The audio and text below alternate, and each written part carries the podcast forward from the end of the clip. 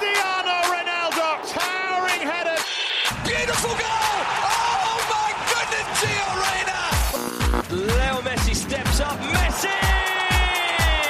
He's still going, and Salah for Liverpool. سلام رادیو آفسایدیا هفته جدید اپیزود جدید حسابی دلمون برای بازی باشگاهی تنگ شده بود خیلی خوبه که دوباره برگشتیم این اپیزودو با بخش اسپانیا شروع کردیم. صحبت مفصل درباره انتخابات رئال و رقیب جدید پرزو داریم. بعدش میریم سراغ میراث حاج کریم بنزما توی رئال و بازی های رئال و بارسا و اتلتیکو جلوی ایبار و وایادولید و سویا. قسمت انگلیس رو با بحث درباره هالند و ایجنتش مینو رایولا شروع می‌کنیم. کلی هم درباره مسابقه جذاب رایولا و بارنت با اتلتیک صحبت می‌کنیم. همینطور. با جزئیات بازی لیورپول و آرسنال رو هم بررسی می‌کنیم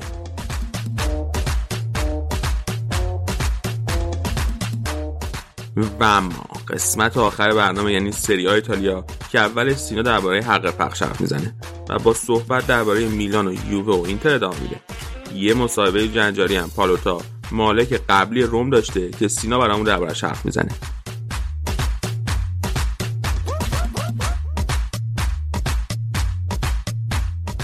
بدون معطلی بریم و شروع کنیم.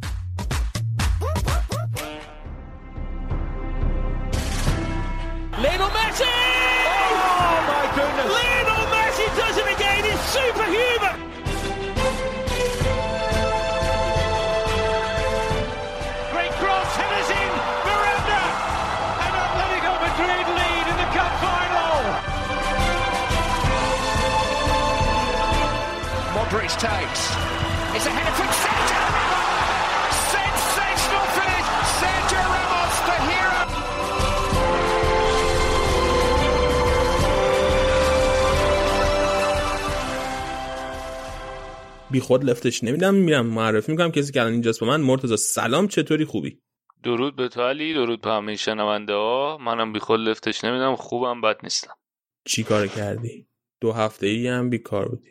آره به, به کارام رسیدم. یه کاری داشتم که واردم نبودم خیلی بعد دیگه با آزمون و خطا باید یاد می‌گرفتم. اینه که تا اومدم یاد بگیرم و را بیفتم طول کشید. می‌تونم بپرسم کارت چی بود؟ یا خیلی خصوصیه؟ آه، نه یه می‌خوایم یه آزمایشی آنلاین انجام بدیم که یعنی لینک بدی آدم تو خونهشون بشینن انجام بدن. ام. بعد یه یه سایتیه که این کار رو انجام میده. Pavlovia اسمشه. مال University Nottingham ه. اینا یه نرم افزاری درست کردن سایکوپای. و این نرم افزار Python رو قاطی کرده با یه interface ی که مثلا می‌تونی دستی چیزی بذاری توش.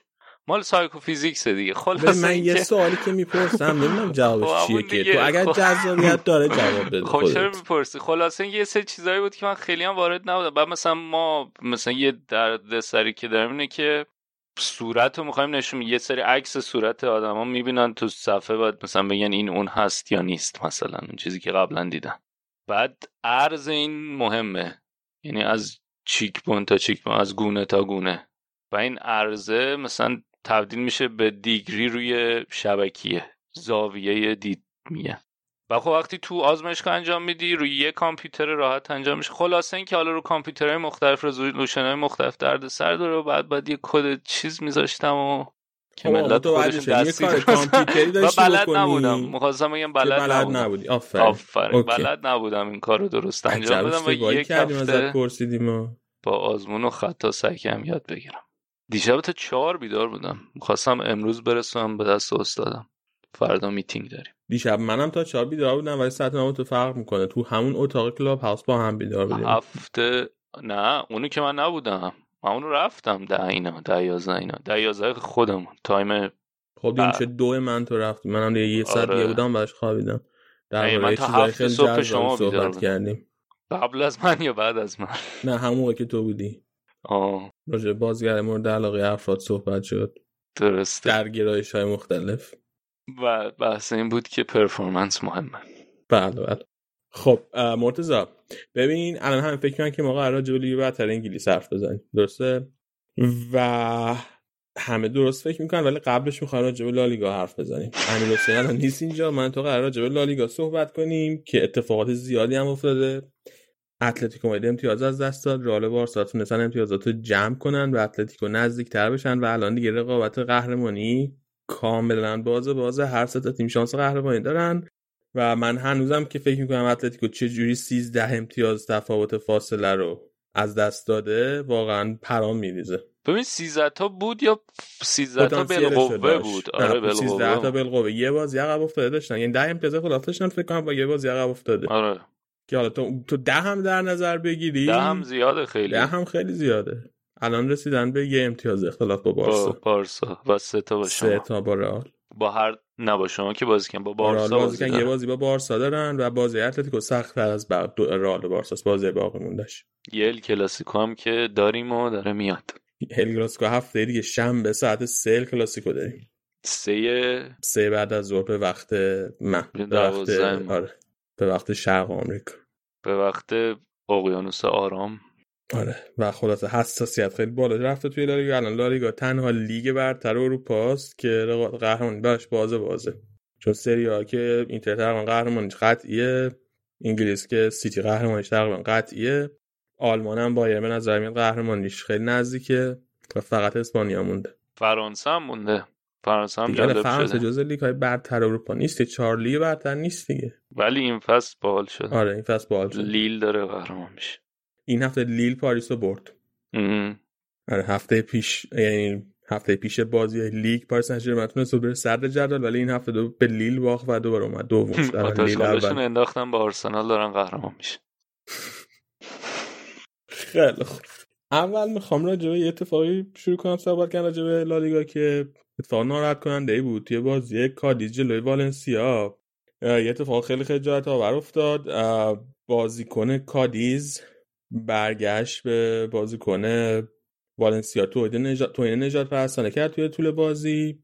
اسم بازیکن والنسیا هم که بهش نجات پرستانه شده بود دیخابای بود که بازیکن کادیز یعنی جوان کالاوش توهین کرده بود و توی همون بازی دیخابای خیلی برخورد کرد با بازیکن کادیز دعواشون شد وسط زمین بازیکن از هم جداشون کردن و بعد اتفاقی که افتاد بازیکنهای والنسیا رفتن به رخکن. اول بازی ادامه ندادن بازی متوقف کردن داورم بازی متوقف کرد بازیکن والنسیا رفتن رخکن. ولی بعد از یه مدتی برگشتن به بازی ادامه دادن ولی دیکاوای تعویض کرده بودن. و دیگه دیکاوای توی ترکیب والنسیا نبود.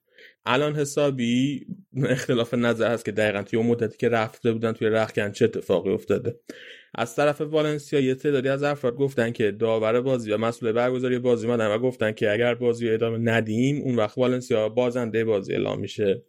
و خود دیکاوای وقتی اینو شنیده به بقیه دوستاش به هم بازیاش گفته که شما به این بازی کنید ولی من نمیام ولی شما حتما به این بازی کنید که بازی نبازی. اما مسئول برگزاری بازی میگن اتفاق نیفتاده و ما همچین حرف نزدیم. والنسیایی ها حالا من که واقعا این اتفاق افتاده یا نیفتاده. ولی خب طبق تجربه ای که وجود داره اینه که احتمالا مسئولای لالیگا حتی مسئول برگزاری بازی حتی اگر هم مستقیم اینا نگفتن حتما یه اشاره حداقل بهشون کردن و واسه همین مجبورشون کردن بازیکن والنسیا که برگردن به بازی بازی ادامه بدن. و خب ما قبلا چندین بار هم گفتیم که این مسئله تو نجات پرستی رفتار نجات پرستان توی طول بازی توی باشگاه توی بازی اروپایی خیلی مسئله بزرگیه و متاسفانه عزمی هم براش نیست برای که با اینا مقابله کنن به طور سیستماتیک و هر از چنگای از این اتفاقا میفته این خیلی عجیبه که تعطیل یعنی هیچکس این قدم ور نمیداره که یه بار که شده تعطیل کنم برم بیرون. البته چرا اون بازی چیز این کارو کردن؟ پاریس و باشگاه ترک بشیکتاش بود؟ آره فکر کنم بشیکتاش بود مطمئن نیستم. که البته اون آخه داور درگیر آره. بود. آره ولی هیچ وقت اینطور نبود که خود داور یعنی بازیکن‌ها رفتن بیرون. دقیقا. ولی داور چون ظاهرا هم این قابلیت بهشون داده شده یعنی اجازه رو دارن ولی هیچ وقت این کار نمیکن و بعد اتفاق دیگه که افتاد که وضعیت رو بدترم کرد این بود که باشگاه کادیز بعد بازی بیانیه داد که خب چیزای تکرار گفت که ما با نجات پرستی مخالفیم و حتما و همیشه با نجات پرستی مقابله می‌کنیم. ولی در این حال با بازیکنمون صحبت کردیم با کالا صحبت کردیم و گفته که هیچ طور نجات پرستانه این نکرده و از بازیکنمون در در این حال دفاع می‌کنیم. و بعدم کالا اومده اعلام کرد که هیچ طور نجات پرستانی نکرده و داره دروغ میگه.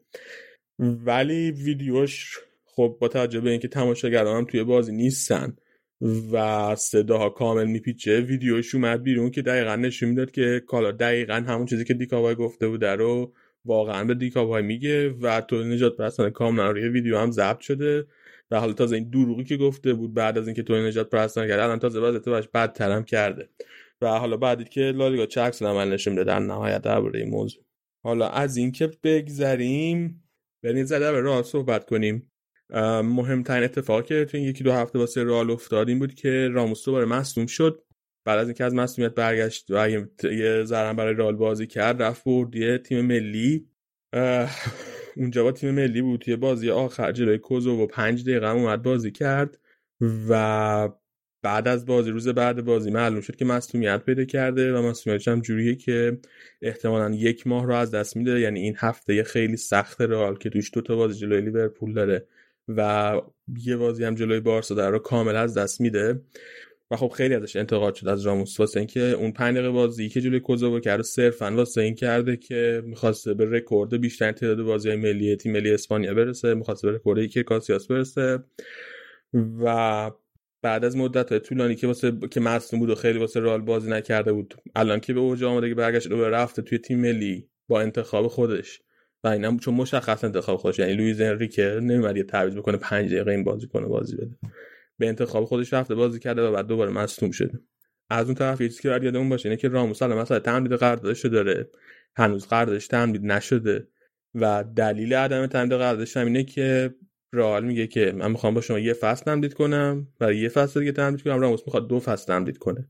و این دلیل این تعداد اختلاف توی تعداد سال تمدیده که رئال نگرانه که این بازیکن بازیکنه بالای سی سال به طور کل سریعتر اوف می‌کنن.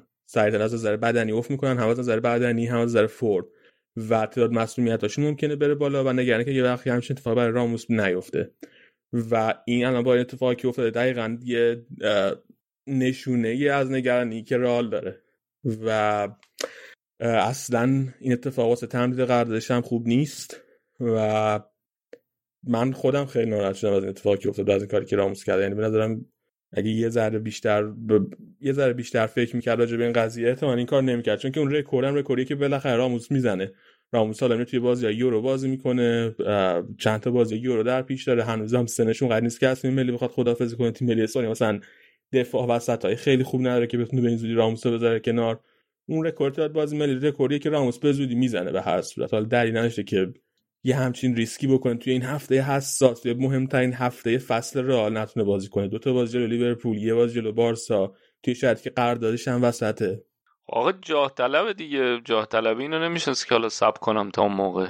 خب آخه جاه طلبه. که ببین وقتی که داریم وقت بحث تمدید قراردادش می‌کنیم باشگاه میاد فکر می‌کنه که خب این آقای راموس اولا این فصل که همش مشکل مصونیت داشته. مرتب مشکل مصونیت زیاد داشته نسبت فصل پیشش. بازی یورو هم که می‌خواد بره بازی کنه. همین تابستون بازی المپیک هم می‌خواد بره بازی کنه. فصل بعدم می‌رسه دوباره فصل بعدم فشرده از قرار اونم بازی کنه کامل واسه باشگاه. جام جهانی هم فصل بعد وسط ساله. اونم قراره بره بازی کنه. و طبعا باشگاه به این فکر که من اگه الان با این بازیکن تمدید کنم سنش هم که بالاست. امسال هم که چند تا مصونیت داشته. ممکنه همین روند سال بعدم ادامه پیدا کنه. با یه رقم بالایی باش تمدید کنم. چون که حقوق راموس هم بالاخره حقوق کمی نیست. و تازه رئال داره تلاش کنه حقوقش هم بیاره پایین علاوه بر اینکه تعداد سال قراردادش می‌خواد بیاره پایین. خب نگرانی باشگاه. وقتی راموس هم خودش کمک می‌کنه به این نگرانی باشگاه قابل درک میشه تمدید نکردنش. ولی من فکر کنم این موقعیت موقعیتی که بیشتر برای رئال موزل تا راموس راموس حالا مثلا رئال باش تمدید نکنه باشگاه دیگه هم هستن که خواهانش باشن.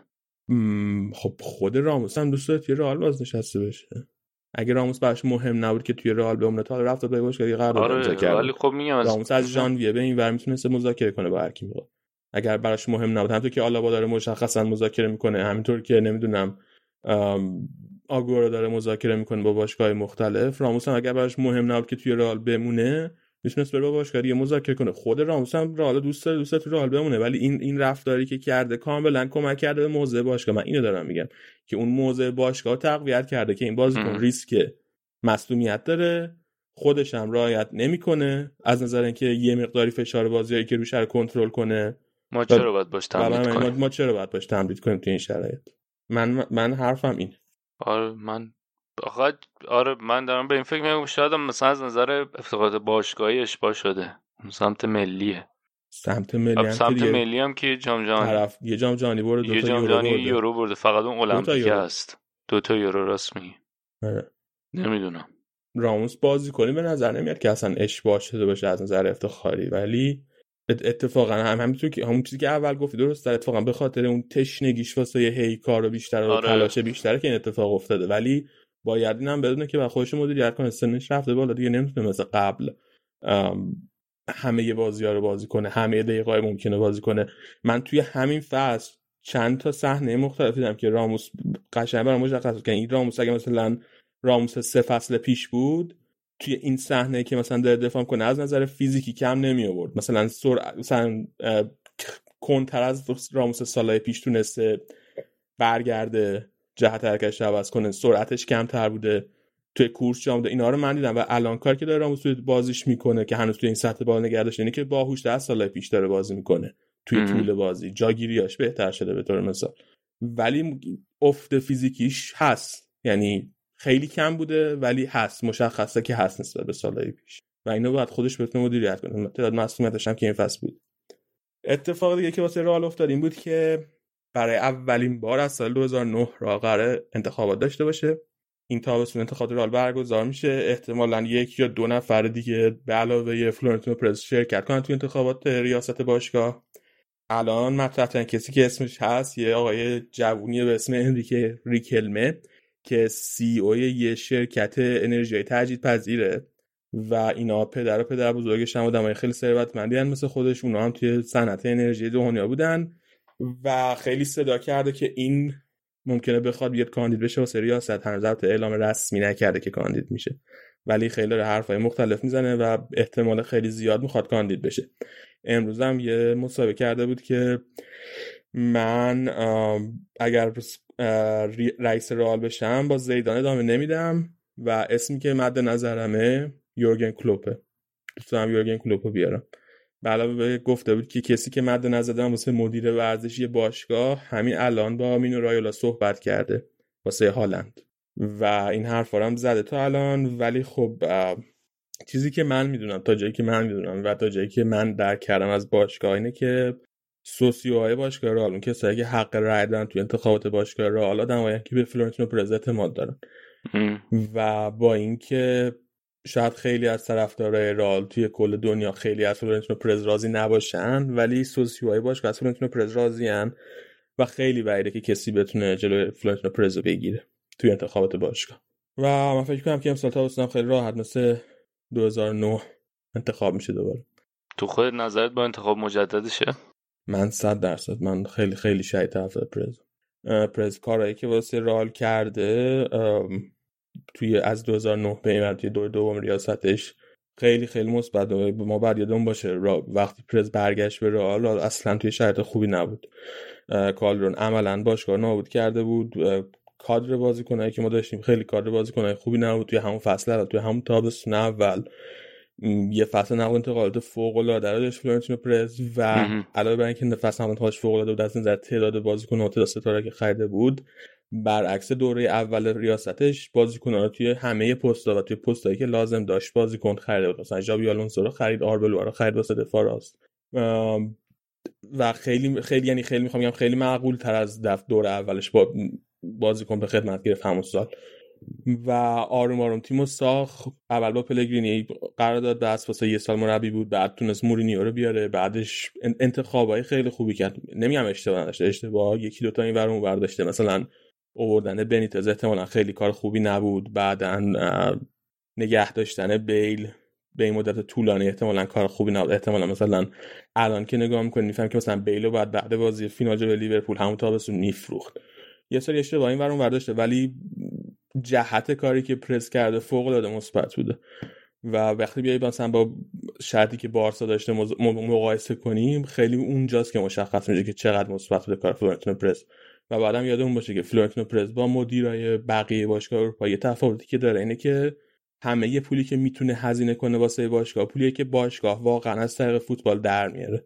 و مثلا مثل منچستر سیتی مثل چلسی مثل پاریس سن ژرمن مثل منچستر یونایتد مثل این باشگاه دیگه نیست که بتونه پول از خارج از فوتبال وارد باشگاه کنه از یه سرمایه داری پول بگیره وارد باشگاه کنه.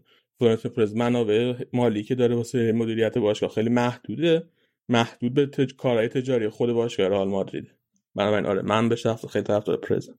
راجبه این هفته بازی رئال حرف بزنیم. این هفته رئال جلوی ای بار بازی کرد. یه بازی فوق العاده خوب. حالا ای بار تیم خیلی خوبی نیست. تیم 19 جدول الان. ولی رئال بازی با این هم بازی خیلی خوبی داشت. هم توی دفاع خیلی خوب بود هم توی حمله خیلی خوب بود. کاری که زیدان کرده بود یه ترکیب سه نفر دفاع سه نفر فرستاده توی زمین. 3 4 2 1 بازی کرد. سه دفاع وسطش میلیتائو ناچو و مندی بودن. به واران استراحت داده بود. خب راموس هم که مصدومه همونطور که گفتیم. و توی خط هافبک مارسلو باز داده بود. به عنوان هافبک سمت چپ در واقع wing back سمت چپ مارسلو بود. بعد wing back سمت راست لوکاس واسکس بود. و بعد double pivot کاسمیرو و کروس ببخشید. کاسمیرو مودریچ داشت اول بازی. که کاری که می‌کرد مودریچ خیلی عقب میشه تقریبا توی حمله های رئال خیلی وقتا مثل یک quarterback فوتبال آمریکایی عمل می‌کرد از عقب سعی می‌کرد بازی هدایت کنه. از اون طرف دوتا بازیکن که پشت مهاجم گذاشته بود ایسکو و آسنسیو بودن که بین خطوط حرکت می‌کردن پشت مهاجم بازی می‌کردن و جفتشون بازی فوق العاده خوبی داشتن. آسنسیو یه تیر زد یه گل خیلی قشنگ زد که البته حالا آفساید گرفته شد خیلی نزدیک آفساید بود و یه گل هم زد علاوه بر اون که گل اول بازی بود. و به نظر من بهترین بازی فصل آسنسیو بود این بازی. از اون طرف ایسکو توی طول بازی 5 تا پاس کلیدی داده بود. یعنی تعداد پاس کلیدی فوق بالا بود. و ایسکو هم خیلی بازی خوبی داشت. البته جفتشون بعد تعویض شدن توی نیمه دوم ولی جفتشون بازی خیلی خوبی داشتن به نظر بنزما هم بازی خیلی خوبی داشت. گل دوم بازی بنزما زد. از رکورد سانتیانا عبور کرد. تبدیل شد به چهارمین گلزن برتر تاریخ رئال توی لالیگا. یعنی بعد از کریستیانو رونالدو که رتبه اوله بعدش راول که دومه و بعدش دی استفانو که سومه الان بنزما چهارمین گل زنه برتر تاریخ رئال توی لالیگا با 187 گل. میزم واسه من اینجا راجع به بنزما حرف بزنم. خب رئال مهاجمای بزرگ خیلی زیاد داشته توی تاریخش. یعنی یکی از پرکارترین پستایی که رئال داشته پست مهاجم نوکه.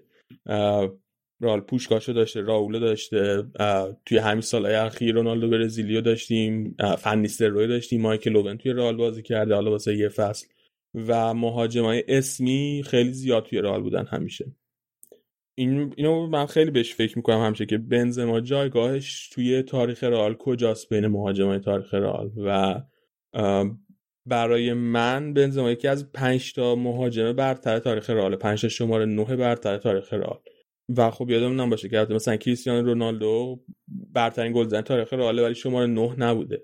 یا دی استفانو حالا از نظر من بزرگترین بازیکن تاریخ رئال ولی شماره 9 نبوده. و مثلا این دوتا بازیکن توی لیست رو من به عنوان شماره 9 های باش تاریخ رئال در نظر نمی‌گیرم. ولی 5 تا شماره 9 تاریخ رئال اگه بخوایم نظر بگیریم پوشکاش راول بوتراگوئنو زامورانو و بنزما. ولی پنج تا مهاجم برتر تاریخ رئال که بخوایم در نظر بگیریم به نظر من لیستش ایناست پوشکاش راول بوتراگوئنو هوگو سانچز و بنزما. این پنج نفر پنج تا برتر تاریخ رئال به نظر من. و خب خیلی کار بزرگی کرده بنزما. به خصوص توی این دو سه فصل انقدر توی این یعنی از وقتی رونالدو رفته توی سه فصل اخیری الان. انقدر موثر بوده برای رئال انقدر بار خط حمله رئال به دوش کشیده و انقدر گل حساس زده که الان به نظرم کاملا جاش توی این لیست. رونالدو برزیلیو دوست نداری؟ به من عاشق سبک بازی رونالدو برزیلی بودم ولی واسه رئال برای رئال توی دوران بازیش توی رئال خیلی کار مهمی نکرده دیگه. چمپیونز لیگ که نبرده که مهمترین چیز واسه بازیکن که توی رئال بازی می‌کنه. لالیگا هم که فقط یه بار فکر کنم قهرمان لالیگا شده توی رئال خیلی کار مهمی نکرده واسه رئال. فنیستر روی هم هست. یعنی ببین توی توی قرنی که ما فوتبال دیدیم توی این قرن 21 که مثلا حالا من و تو و همسنای ما فوتبال دیدن به نظرم بنزما در کنار راول بزرگترین مهاجمای رئال بودن. تازه حالا راول هم که توی این قرن خیلی به طور خاص خوب نبوده. بیشتر آخر قرن بیستم از 1994 بیشتر اوج راول از 1994 که اومد توی ترکیب رئال تا 2001 2002 و فوق العاده بوده بنزما. اصلا کاری که هیچ کس فکرشو نمی‌کرده بنزما تونسته انجام بده. و اینکه به نظر نکته مهمش اینه که هم تو زمانی که رونالدو بود خوب بود در کنار رونالدو که به نظر کار سختی میاد برای بازی کنی که حالا اسمی باشه و کلا سخته دیگه با رونالدو بازی کردن به عنوان مهاجم نوک و بعد اینکه رونالدو هم رفت تازه نشون داد که چه کیفیتی داره. این این این که یعنی الان گفت که آره بعد از رونالدو خیلی بار موفقیت های تیم خیلی به دوش کشته ولی اون موقعی هم که رونالدو بود خیلی در خدمت رونالدو بود. و یه الگوه از این جهت که خب هو شدن توی برنابو اینکه بازیکن رئال توی برنابو هو بشن این کاملا روتین و نرمالیه. ولی بنزما واقعا بد هو می‌شد یعنی خیلی خیلی بد هو می‌شد توی برنابو. به خصوص یکی دو سال آخری که رونالدو هم بود بنزما آمار گل زنش هم اوف کرده بود خیلی خوب نبود واقعا تو یکی دو سال بعد خیلی هو می‌شد. در حدی که مثلا بعضی وقتا رونالدو میومد رو به تماشاچی واقعا اشاره می‌کرد که بس این هو کردن. یعنی بازیکنهای دیگه اذیت می‌شدن در این حد بود. ولی هیچ وقت بنزما هیچ عکس عملی نسبت به هوادار نشون نداد. یعنی بعضی بازیکن‌ها اینجوری نیستن. مثلا گرت بیل اینجوری نبود دیماریا اینجوری نبود. یه سری بازیکن‌ها عکس عمل نشون می‌دادن با اینکه با درجات خیلی کمتری هم می‌شدن. ولی بنزما واقعا هیچ وقت این رفتار نشون نداد و این این برای من مثلا خیلی مهم بود. که با اینکه توی برنابو هو می‌شد هیچ وقت هیچ رفتار بدی نسبت به هوادار نشون نداد. و الانم نه تنها نقش گل زنی داره خیلی خوب گل می‌زنه واسه رئال تعداد زیاد گل و پاس گلش خیلی بالاست. نقش leadership ی هم داره و با واقعا زیر پر و بال بازیکنای جوون گرفته. مثلا وقتی وینیسیوس اومده بود اون فصل اول به خصوص خیلی وینیسیوس مصاحبه زیاد می‌کرد که مثلا بنزما هوای من داره من از بنزما کلی چیز زیاد می‌گیرم. و کاملا مشخصه که بازیکن جوون هم بهش نگاه می‌کنن و ازش چیز یاد می‌گیرن و, و واقعا مشخصه که بهشون چیز یاد میدن. توی این سال به خصوص چون تیم ملی فرانسه هم بازی نمی‌کرد همیشه مصونیت خاصی هم نداشت. یعنی فشار بازی ملی هم روش هم واقعا همین دیشه واسه رال گذاشت. خواستم اینم بگم مدیون دشانم هست. آره مدیون دشانم هست موقع خدا خیرش همه تمرکزش گذاشت روی و من مطمئنم جزو بازی کنن. که حالا بعدا باز نشست که بشه بیشتر بیشتر بشه خواهیم دونست. معمولا رال یا خیلی رابط خوبی با بنزما به خاطر اون توپای بعدی که خراب می‌کنه. بعضی وقتا موقعیت خیلی خفنی که خراب می‌کنه بعضی وقتا. ولی بازیکنی که تاثیرش توی رال کاملا گذاشته.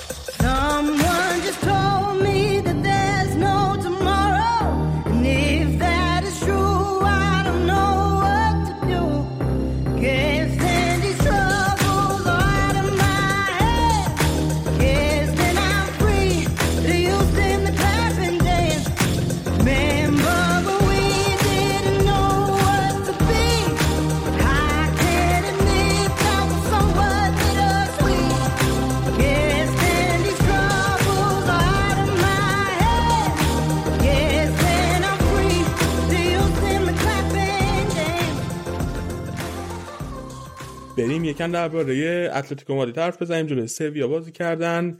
افتضاح بودن. من یه واقع یه کلمه سویا فوق العاده بهتر بازی کرد. بازی یکیچ برد.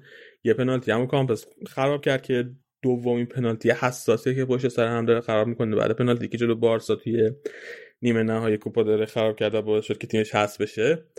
اینجا یه پنالتی خراب کرد. ولی خب این دفعه نتونست ضربه بزنه به موفقیت سویا. سویا بالاخره ببره این بازی و یه چیزی که من دیدم خیلی زیاد این چند وقت توی فضای مجازی اینه که درباره هزینه اتلتیکو مادرید حرف می‌زنن که میگن که اتلتیکو مادرید خیلی هزینه کرده به خصوص درباره حقوقی که سیمونه می‌گیره که خب سیمون حقوق خیلی بالایی به عنوان یه مربی می‌گیره و سیمون حدود 43 4 میلیون یورو سالی حقوق می‌گیره از اتلتیکو مادرید که حقوق خیلی خیلی بالایی واسه یه مربی. و می‌گفتن تیمی که انقدر خرج می‌کنه نباید نتایجش انقدر ضعیف باشه و نتایجش ضعیف بوده واسه تیمی با این خرج. من فقط می‌خوام به یه چیزی اشاره کنم. برین از وقتی سیمون اومده توی هر بازه یه زمانی معنی داری که دوست دارین. میزان خرج خالص باشگاه اتلتیکو مادرید. یعنی میزان خرید بازیکن مقایسه کنین با میزان فروش بازیکن توی هر بازه دو سه ساله که دوست دارید برین نگاه کنین و توی هر بازی که انتخاب کنین. اتلتیکو مادرید دفاتر مالش مثبت یعنی به جای اینکه پول خرج کرده باشه پول ساخته. و اینکه می‌بینید که مثلا اتلتیکو مادرید 100 میلیون یورو پول داده ژائو فلیکس رو خریده چیزی که مهمه اینه که یادمون باشه که اتلتیکو مادرید 120 میلیون یورو همون فصل گریزمان رو فروخته. اگه مثلا اتلتیکو مادرید پول داده نمی‌دونم موراتا رو خریده با یه قیمت به نسبت بالایی یادمون باشه. اتلتیکو مادرید همون فصل یه فصل قبلش لوکا هرناندز 80 میلیون یورو فروخته. و گردش مالی باش که اتلتیکو مادرید همیشه مثبت توی این سال. نتیجه که امسال گرفتن تا اینجا نتیجه خوبی نبوده. از این نظر که توی چمپیونز لیگ حذف شدن توی کوپا دل ری حذف شدن و توی لالیگا اون فاصله که داشتن از دست دادن. ولی این باعث نمیشه که ارزش و اهمیت کار سیمونه رو فراموش کنیم. من اینو فقط می‌خواستم بگم چون من خیلی دارم که الان دارم به سیمونه فوش میدم و این خیلی رو اعصاب منه به شخصه. یه باشگاه درجه دو رو عملا تبدیل کرده به یکی به یه باشگاه درجه یک تو اسپانیا و یکی از باشگاهایی که توی اروپا هم شده رقابت می‌کنه. آره می‌خواستم منو بگم نه تنها تو اسپانیا بلکه تو اروپا هم الان قولیان دیگه. قولی که یعنی اسمشون ترسناکی جزو تیمای مطرح. آره تیمایی که جزو تیمی که هر تیمی می‌تونه حذف کنه. یعنی همیشه شانسش هست که به محله بعدی تیم رو همیشه شانسش هست حذف کنه. و حالا هنوزم صدر جدولن. میگم البته شانس قهرمانیشون الان خیلی کمتر شده نسبت به قبلا که گفتم چون بازیایی هم که جلو روشون سخته از بازیایی که جلو روی رئال بارسا. ولی هنوزم شانس قهرمان دارن هنوز فعلا یه امتیاز اختلاف دارن با بارسای دوم جدول. الان که داریم ضبط می‌کنیم هم چند ساعت قبل بازی بارسا جلوی وایدالید تموم شد. بازی بارسا جلوی وایدالید اولا مسئله که اون که وایدالید تعداد زیادی از بازیکناش نداشت. به دلایل مختلف مصدومیت و محرومیت و به دلیل کرونا تعدادی نداشت. و ترکیبش خیلی خیلی ترکیب دستخوش تغییری بود. بازی خیلی خوبی کرد وایدالید توی نیمه اول به خصوص می‌تونست گل بزنه که ن... که موفق نشد ولی شانس گل زنی شانس گل زنی خوبی داشت و بارسا هم با اینکه با ترکیب اصلیش اومده بود بازی خوبی نداشت اصلا. منصفانه من نظر من این بود که بازی با مساوی تمام بشه. تمام سف سف تمام بشه. ولی وایدالید یه اخراج داد. دقیقه 78 79 بازی بود فکر کنم. که حالا به نظر من اخراج اشتباهی هم بود. کارت قرمز مستقیم گرفت. اون خیلی سخت خیلی خیلی سختگیرانه بود. اون کارت قرمز مستقیم.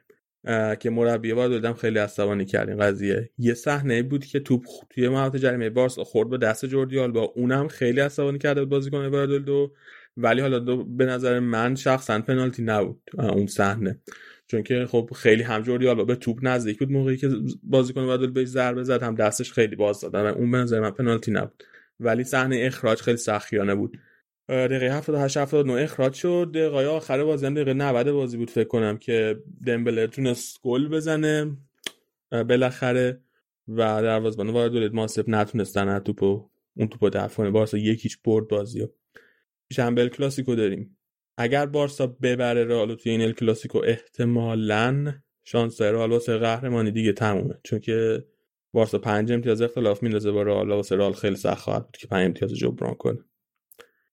و اما اگه رئال ببره بازیش جلوی بارسا یا مساوی کنه جلوی بارسا توی هر دو حالت شانس قهرمانیش من فکر می‌کنم از بارسا بیشتر خواهد بود. چون اگه ببره که خب یه امتیاز میره بالای بارسا برنامه بازیش هم رئال بین دادیم از همه آسون تر نسبت به هم به بارسا هم نسبت به اتلتیکو مادرید.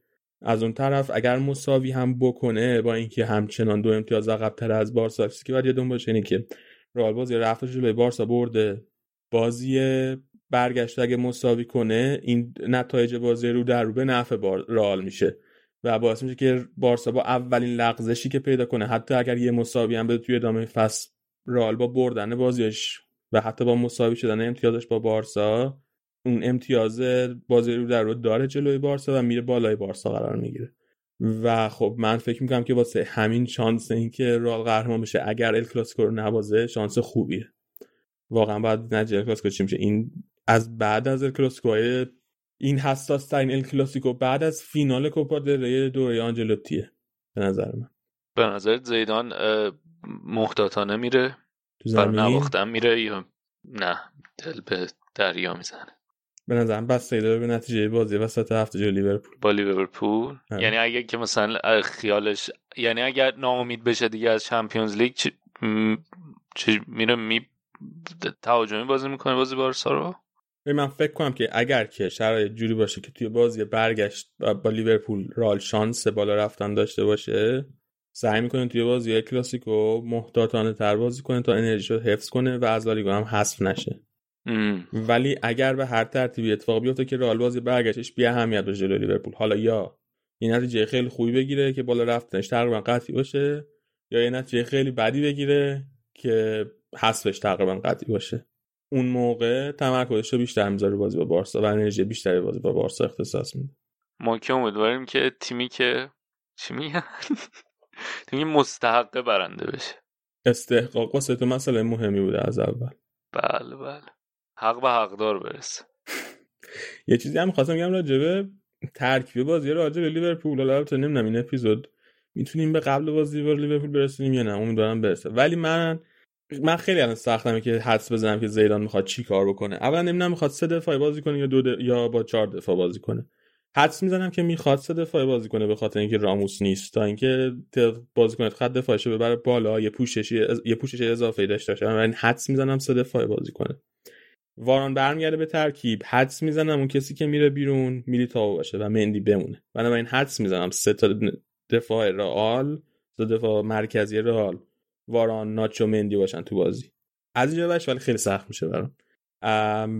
اگه بخواد مثل این بازی جلوی آیبار 3 4 2 1 بازی کنه نکته اینه که توی این بازی جلوی آیبار کروس و مودیچ زمان توی زمین نبودن. اول مودیچ بود بعد مودیچ رفت بیرون کروس اومد. اگه قرار این دوتا همزمان توی زمین باشن آیا کاسم رو می‌کشه بیرون؟ فکر نمی‌کنم. فکر می‌کنم کاسم رو بخواد توی زمین نگه داره. با وجود اینکه لیورپول احتمال خیلی زیاد میاد به شدت قرار پرس کنه رئال رو. و با وجود اینکه کاسمیرو توی پرس خیلی نقطه ز... یعنی نقطه شکننده رئال نقطه ضعف رئال ولی بازم حدس می‌زنم به خاطر توانایی دفاعش. کاسمیرو توی زمین نگه داره. بنابراین اگه بخواد این کارو بکنه شاید بیاد سه چهار یک دو بازی کنه و بعد مودریچو بذاره اون یه نفری که پشت دوتا مهاجم جلو بازی می‌کنن. وقت اگر بخواد این کار بکنه بعد سوال یکی میمونه. این wing back راست که خب لوکاس واسکز میشه wing back چپ کی میشه؟ مارسلو رو می‌ذاره؟ آیا؟ احتمالش هست خاص اینکه خیلی پیچیده است. شاید مثلا چهار دفاعی بازی کرد. شاید مثلا چهار دفاعی بازی کرد. کل همه حرف رو ریختن هم 4 3 3 عادی شما مثلا بازی کرد. بعد اگه بخواد 3 4 1 2 بازی کنه یکی از اون دو نفر که بنزما اون این نفر دوم کیو می‌ذاره؟ آسنسیو رو می‌ذاره یا وینیسیوس؟ آسنسیو خیلی خوب بازی کرد تو این بازی جلوهای بار. ولی از طرف وینیسیوس هم خیلی چند تا بازی خوبی داشته اخیراً. و از طرف دیگه سرعت وینیسیوس من فکر کنم خیلی به کار میاد توی بازی جلوی لیورپول که تیمی که احتمالاً فضا به رئال زیاد میده. اگه من بودم به وینیسیوس بازی می‌دادم ولی نمی‌دونم زیدان چیکار می‌کنه. تو نیستی. آره. خلاصه خیلی جذاب ترکیبش. یکی از سختترین ترکیب پیش بینی ترکیب های رئال توی این فصل. okay بریم یکم درباره مهمترین اتفاقی افتاده توی یک هفته اخیر در دنیای نقل و انتقالات و حواشی و زرد و اینا حرف بزنیم. این آقای مینو رایولا پاشد این هفته با بابای ارلینگ هالند. یه سفر به اسپانیا داشتن یه سر رفتن بارسلونا یه سر رفتن مادرید بعدش. توی بارسلونا با لاپورتا و اعضای هیئت مدیره بارسا دیدار کردن. مسئله دیدارشون هم انتقال ارلینگ هالند به بارسا بود. رایولا داره یه تور اروپا میره واسه تیمای بزرگ اروپا و در راجع به هالند باش مذاکره می‌کنه. و بارسلونا اول مقصدش بود. خبری که اومد بیرون این بود که پیشنهاد رایولا به بارسا اینه که این فصل این تابستون دورتموند بگ... دورتموند راضی کنن که هالند بفروشه. و اینجوری که دورتموند گفته مثل اینکه 150 میلیون یورو پول می‌خواد برای فروش هالند. پس این 150 میلیون یورو که بدن به دورتموند. از اون طرف خود رایولا 20 میلیون حق کمیسیون می‌خواد. بابای آقای هالند اوشون هم 20 میلیون یورو حق کمیسیون می‌خوان. خود هالندم. سالی 30 میلیون یورو حقوق می‌خواد. و علاوه بر همه اینا شرط گذاشتن که مسی هم حتما باید قراردادش تمدید کنه. اینا شایعاتی که اومده بیرون از این ملاقات رایولا با لاپورتا. ولی خود رایولا اومد اینو تکذیب کرد توی توییترش. یه توییت زد و گفت که اینا کلا فیک نیوزه. از اون طرف این اخبار که اومد بیرون از پیشنهادی که رایولا داده به بارسا کلا همه برداشت کردن که این پیشنهاد واسه کل تیم‌های اروپایی قرار پیشنهاد همین باشه. در که به نظر من الزاما اینجوری نیست. و کاملا ممکنه رایولا واسه تیم‌های مختلف پیشنهادهای مختلف داشته باشه. مثلا ممکنه هالند بخواد اگه بیاد بارسا حاضر باشه با 30 میلیون یورو سالیانه حقوق بیاد بارسا ولی مثلا اگه بخواد بره چلسی با یه رقم کم تر بیاد یا اگه بخواد بره سیتی حاضر باشه به رقم کم تر بیاد. این من کاملا ممکنه. ولی با اگر فرض کنیم این حرف این رقم ها درسته و اگر فرض کنیم رقم به همه تیم پیشنهاد داده اون وقت واقعا خیلی قضیه سخت میشه. واسه یه قرارداد پنج ساله تیما باید یه چیزی حدود 790 میلیون یورو خرج هالند کنن. سالی 30 میلیون یورو حقوق خودشه که بعد از مالیاته که قبل مالیات میشه سالی 60 میلیون یورو. گفتم 790 ببخشید. 490 میلیون یورو. 60 سال 60 میلیون یورو میشه حقوق هالند. 60 در 5 میشه 300 میلیون یورو. 150 میلیون هم پولی که به دورتموند بدن 450 میلیون یورو. 40 میلیون هم حق کمیسیون به رایولا و بابای هالند که بکنه به 490 میلیون و با این حساب با این, این رقم اگه درست باشه من فکر کنم بارسا رو که از دور میرن بیرون. میمونه تیم انگلیسی. تیم انگلیسی هم سیتی هست و یونایتد و چلسی و لیورپول که حرفشون بوده. لیورپول که خیلی باید این پولو بده. من حزم که لیورپول هم خیلی ساده می‌تونیم بذاریم کنار. میمونه سیتی و یونایتد و چلسی.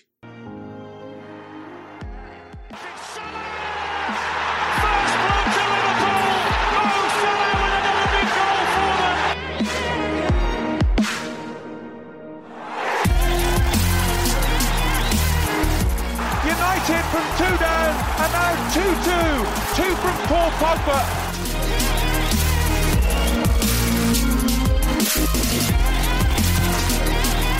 Kane is onside. Jack a little bit hesitant. Kane scores for Tottenham.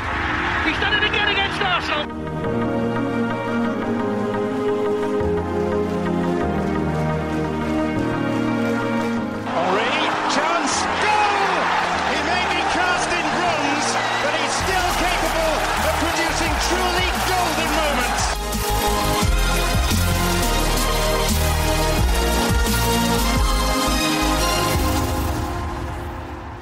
از همین استفاده کنیم بریم سمت فوتبال انگلیس مرتضی. نظرت چیه؟ کدوم این سه تا تیم حاضر این پول بدن؟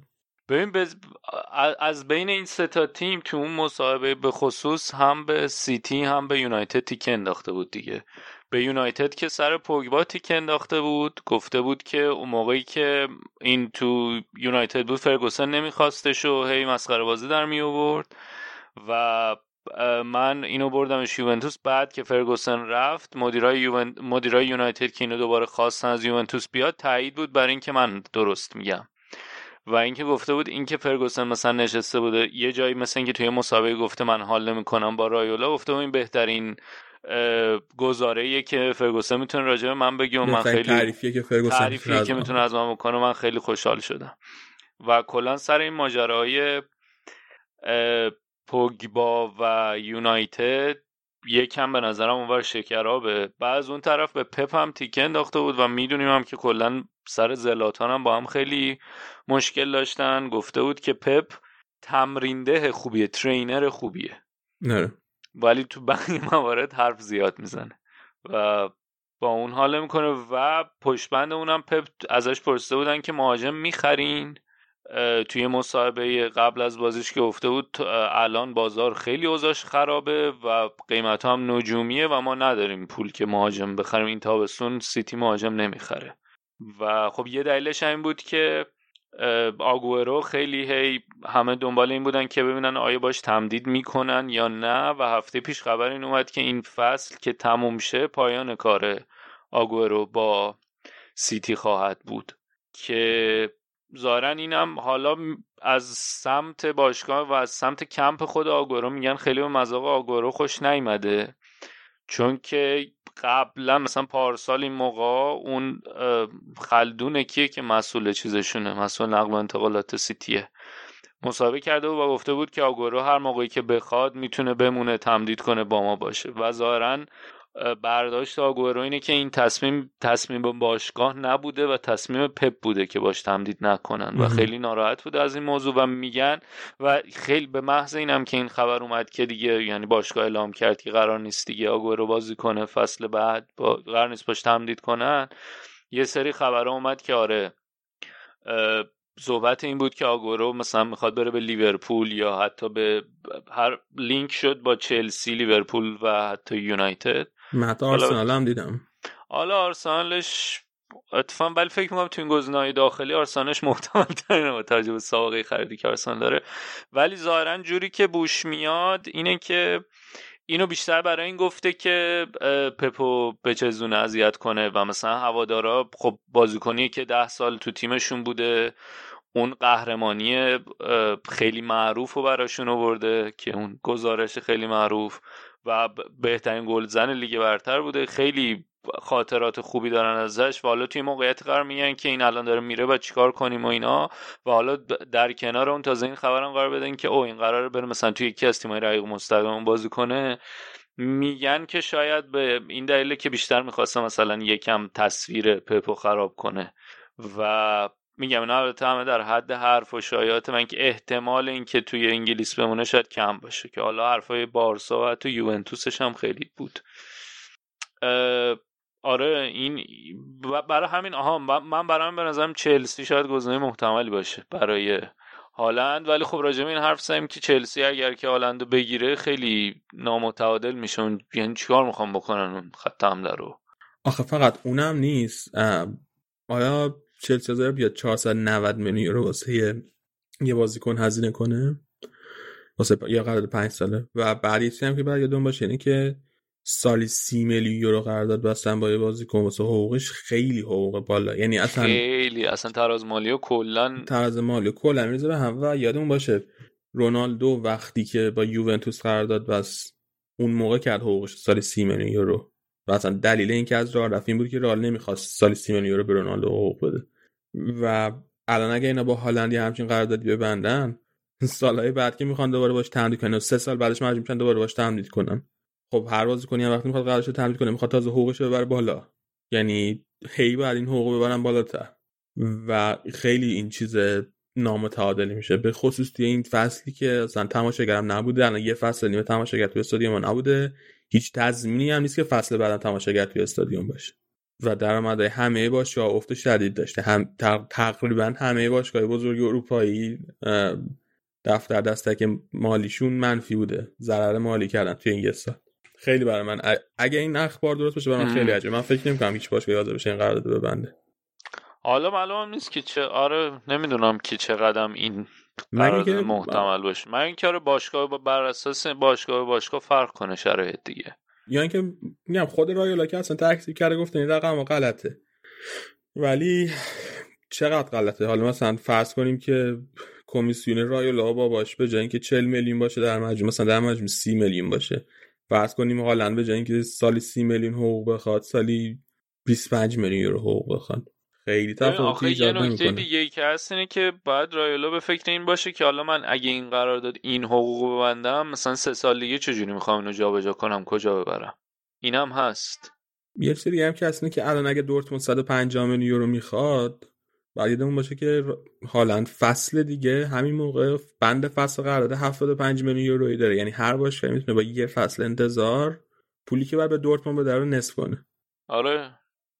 و این هم هست. مگه اینکه دورتموند سهمیه چمپیونز لیگ نتونه واقعا بگیره و شرط مالیش واقعا خراب شه و از 150 میلیون یوروش بیاد پایین؟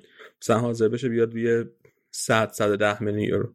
مجبور به فروش بشن آره, آره. بعد داره تو این من من منطقنش اینه که این مبلغ این تابستون اتفاق نیفته با توجه به که همه باشگاه هم تو ضررن.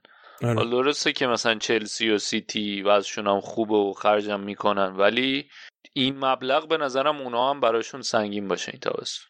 آره موافقم. و حالا من خواستم موقعی که عکسای هالند و یعنی عکسای رایل و بابای هالند توی فرودگاه بارسلونا در من منم خیلی هوادار بارسلونا خوشحال شده بودن. حالا هم هوادار ایرانی هم هوادار غیر ایرانی توی توییتر و اینا. ولی اینا فعلا همش در حد مذاکره اولی است رایولا فعلا داره این کارو می‌کنه صرفا واسه اینکه توجه مطبوعات جلب کنه و قیمت واسه در واقع داره واسه حالا بازارگرمی می‌کنه آره آره دقیقاً. بازارگرمی داره می‌کنه. بیا راجع به این می‌گفتی رایولا داشته کامل حرف بزنیم. رایولا و بارنت دوتا از سه ایجنت بزرگ فوتبال این هفته با اتلتیک مسابقه کرده بودن. مسابقهشون با هورنکسل بود درسته؟ یه نفر دیگه هم فکرم دو نفره بودن با هم زوم کرده بودن. آره. و این دو تا مسابقه کردن خب بارنت اگه نمی‌شناسین این ایجنت گرت بیله معروف ترین موکلش گرت بیله. و این دو تا همزمان مصاحبه کرده بودن با اتلتیک خیلی حرفای جالبی زده بودن. حالا حرفای رایل راجع به پپ و فرگوسن که گفتی حرف دیگه که زده بودن. خیلی راجع فیفا خیلی حرف زده بودن. هر دو تاشون هم رایولا هم بارنت خیلی به فیفا حمله کرده بودن. به خصوص رایولا. حالا بارنت یه ذره موزش خفیف تر بود نسبت به فیفا. بارنت می‌گفت که فیفا نباید دخالت کنه توی کار ایجنت ها توی کار باشگاه و دخالتاشو باید کم کنه. اما رایولا کلا می‌گفت که اصلا فیفا واسه چی وجود داره؟ فیفا دیگه نباید وجود داشته باشه. خیلی من این رایولا رو دوست دارم. موازهشون موازه من خیلی نزدیک یه مقداری جیبمون به هم شبیه نیست که اونم حالا یه کارش می‌کنیم دیگه. دعوای این دو تا هم با فیفا که می‌دونی از کجا میاد دیگه. فیفا می‌خواد یه قانونی بذاره که هم سقف کمیسیون سقف شیتیل بزنن برای اینا هم اینکه یه قانون بذارن که مثلا اینا باید برن مدرک بگیرن باید برن این سری امتحان اینا پاس کنن. برای همین. البته احتمالا درگیری اصل و امتحانی که میرن انجام میدن. مشکل اصلی سر همون سقف کمیسیونه. دقیقا. خیلی بدم توپیده بود رایولا به فیفا دیگه. گفته آره. بود اینا رفتن تو اون سوئیس نشستن اصلا هیچ درکی از فوتبال و واقعیت فوتبال و واقعیت بازیکنان ندارن و ما هم که با بازیکنان در ارتباطیم و میفهمیمشون. خب خیلی هم در مورد فسادشون حرف زده بود و گفته بود مثلا دم آمریکایی ها گرم که رفتن اینا رو گرفتن. انشالله همین ادامه بدن. کلی به پلاتر فش داده بود. گفته بود که ما یه بدهی به آمریکا داریم سر جنگ جهان دوم یه بدهی آره. به آمریکا داریم سر اینکه ریخته بودن مسئول فیفا گرفته نجات دادن یه بار سر جنگ با هیتلر یکیشون کرده یه چیزی هم که گفته بود مقایسه کرد البته توی اون متن نوشتارش نه اینو اون کسل توی اون پادکستی که دارن بعدن گفته بود. گفت که خیلی رایلا مقایسه کرده بود. خودشونو با ایجنت های ستاره هالیوود. هالیوودی آره. و گفته بود که ایجنت های ستاره هالیوود هم خیلی کمیسیون می‌گیرن خیلی درآمد دارن ولی هیچ کس فکر نمی‌کنه که برن مثلا ایجنت های ستاره هالیوود و مثلا سقف قراردادشون بذارن. و می‌گفت که حقیقتش اینه که فوتبال هم الان یه جزء صنعت سرگرمیه. این آره گفته بود خود رایلا آره. آره. و به نظرش میومد که هیچ دلیل نره که روی کاراشون سخفی بذارن. و از طرف دیگه کلی مثال آورده بود از کارهایی که اینا واسه بازیکن‌ها می‌کنن. یه مثال زده گفته بود که بعد جام جهانی 1966 که انگلیس قهرمان شد از اون 11 تا بازیکن که فیکس فینال بودن 9 تاشون مجبور شدن مدالاشون رو بفروشن توی سالهای بعد زندگیشون به خاطر اینکه پول نداشتن زندگی کنن. بعد مثلا میزن گفت که هیچ کدوم از بازیکنای من هیچ وقت به همچین اتفاقی دوچارشون نمیشه و اینا همشون رو پولایی که دارن و ما براشون بهترین سرمایه گذاری می‌کنیم بهترین مشاوره رو میدیم. بعد می‌گفت که مثلا کارهای مالیاتشون رو ردیف می‌کنیم براشون. بارنتی مثال می‌زد می‌گفت که فکر نکنین که کار ما فقط نه که مثلا قراردادشون رو راستاریس می‌کنیم. مثلا مثلا می‌زد می‌گفت اگه یه بازی کنی مثلا لوک شامز یکی از موکلای بارنت دوباره. گفت این مشکل پیدا کرده بود مشکل روحی پیدا کرده بود. ما هم باش برای جلسه روانشناسی میذاشتیم روانشناس برش برده بودیم. هم یه سری آنالیزور فوق العاده استخدام کرده بودیم. هر بازی بازیش آنالیز می‌کردن و میشستیم باش صحبت می‌کردیم که این آنالیز بازی توی این بازی اینجا ضعیف بودی اینجا بهتر بودی اینو بهتر کن اینو این این, این ترند رو ادامه بده. و می‌گفت الان جوابش میاد که لوک شده دوباره تبدیل شده به بازیکن که کاملا قابل اعتماده واسه یونایتد. آره اون بازی که با مورینیو به مشکل خورده بود اینم خیلی برای من جالبه که ما اون آژانسی که دارن فقط این نیست که قرار داره مثلا چاق کنیم. برای دو گو دو تا آنالیزور دو تا باشگاه قدیمی رو آورد. دو تا آنالیزوری که قبلا تو باشگاه کار می‌کردن که اون بازه مثلا به شانشون بدیم که مشکلات چی می‌تونه باشه. من اصلا نمی‌دونستم که هم چی کار می‌کنم براش. آره. و خب نکته ای که هم خود اون دنیل تیلر هم هورن کسل که حالا حرف می‌زنن در مورد این مسابقه روش تاکید داشتن این بود که حال درسته که شاید وجهه عمومی اونا انقدر خوب نباشه به خاطر درآمدی که دارن و پول پولی که می‌سازن مثلا فوربس. البته حالا پولی نیست که می‌گفته بود که بازیکنایی که در مجموع داره مثلا بارنت یک و چهار دهم بیلیون دلار میارزن. آره. از ستش میشه برای همین شاید خیلی مثلا بین هوادارا به چه خوب نداشته باشن. یا مثلا اتفاقای رایولو مسابقه که می‌کنه برای یونایتد. ولی می‌گفت چون خیلی هوای بازیکنها رو دارن و همیشه اولویتشون با انتخاب بهترین گزینه برای بازیکن بهترین راه برای بازیکنه و برای همین ارتباطشون با بازیکنان خیلی خوبه. بازیکنان خیلی دوستشون دارن باشون نزدیکن که حالا مثال مثلا بارزش شد زلاتان باشه. رابطه ای که داره با الان 20 ساله با هم دیگه با رایولا. یه چیز دیگه هم که بارنت گفته بود این بود که گفته بود که حدس می‌زنم سه چهار تا ترانسفر بزرگ داشته باشیم این تابستون. آره که اینم جالبه. حدس می‌زنم چهار تا ترانسفر رکورد شکن داشته باشه آره که حالا چه رکوردی گریلیشو داره. نمی‌دونم ولی بارنت گریلیشو داره. کاماوینگا رو داره. امیدواریم بیل رو بیاد توی انتقال رکورد شکن جابجا کنه برامون. آره یا مثلا میگفتش که آها یه مثالی که آره بیل میگم میگم ما همیشه اینطوری نیست که دنبال بیشترین حقوق برای بازیکن باشیم. یعنی فقط دستمزدی که قرار گیرش بیاد اولویت باشه. مثلا بیل میگم موقعی که تو ساعت همتون درخشید پیشنهاد از یونایتد داشت با قرارداد بهتر و پیشنهاد از تاتنهام هم داشت ولی ترجیح دادیم که بره تا یعنی براش انتخاب کردیم که بره تاتنهام که جای رشد داشته باشه. آره.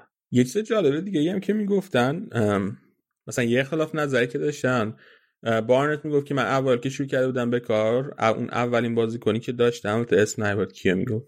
من گفت یکی از اون اولین بازیکنایی که داشتم این یه بازیکن جوان بود که خیلی بازیکن خوبی بود و یک قراردادی براش اومد از یه باشگاه بزرگ پیشنهاد براش اومد و تصمیمی که ما گرفتیم واسهش این بود که منتقل بشه به همون بازیکن بزرگ به همون باشگاه بزرگ و بعد می‌گفتی اون باشگاه بزرگ این بازیکن نتونست جا بیفته چون هنوز خیلی جوون بود نتونست اون باشگاه جا بیفته و فوتبالش با اینکه نابود نشد بعدا رفت به باشگاه کوچیک‌تر بازی کرد اما فوتبالش اون اوجی که می‌تونست برسه با مطابق با استعداد به.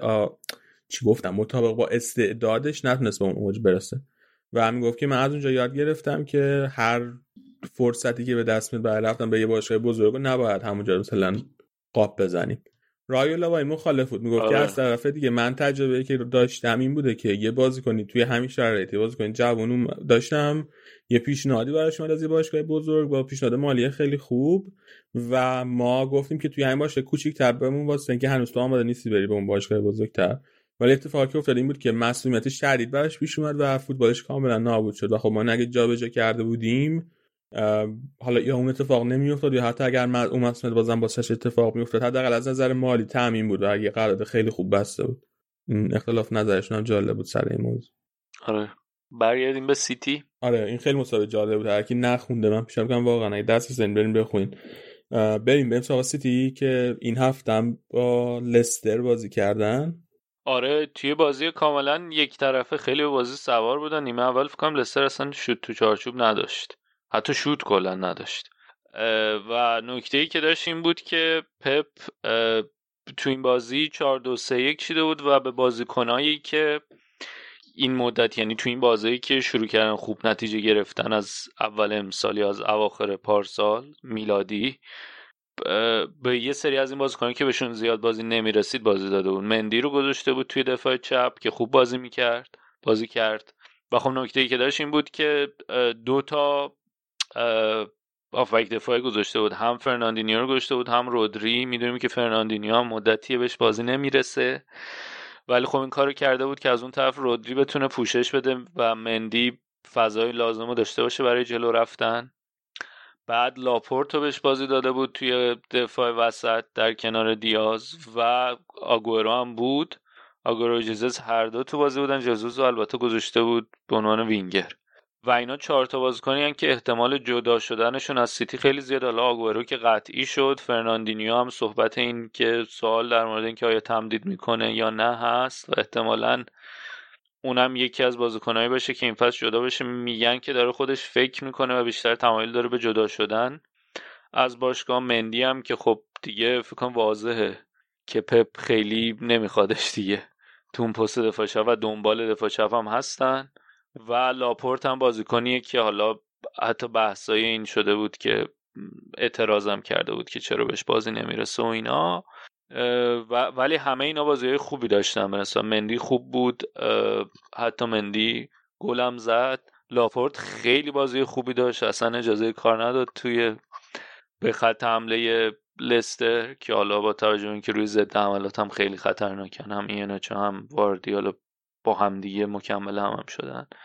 و لاپورت اصلا خیلی بازی خوبی داشت و شاید حتی این علامت سوالم ایجاد کنه که آیا دوباره برگرده به ترکیب یا نه؟ و خب این خیلی خیلی خبر خوبی هم هست برای سیتی دیگه که این بازیکنهای اصطلاحا fringe player اشون هم خوب بازی کردن.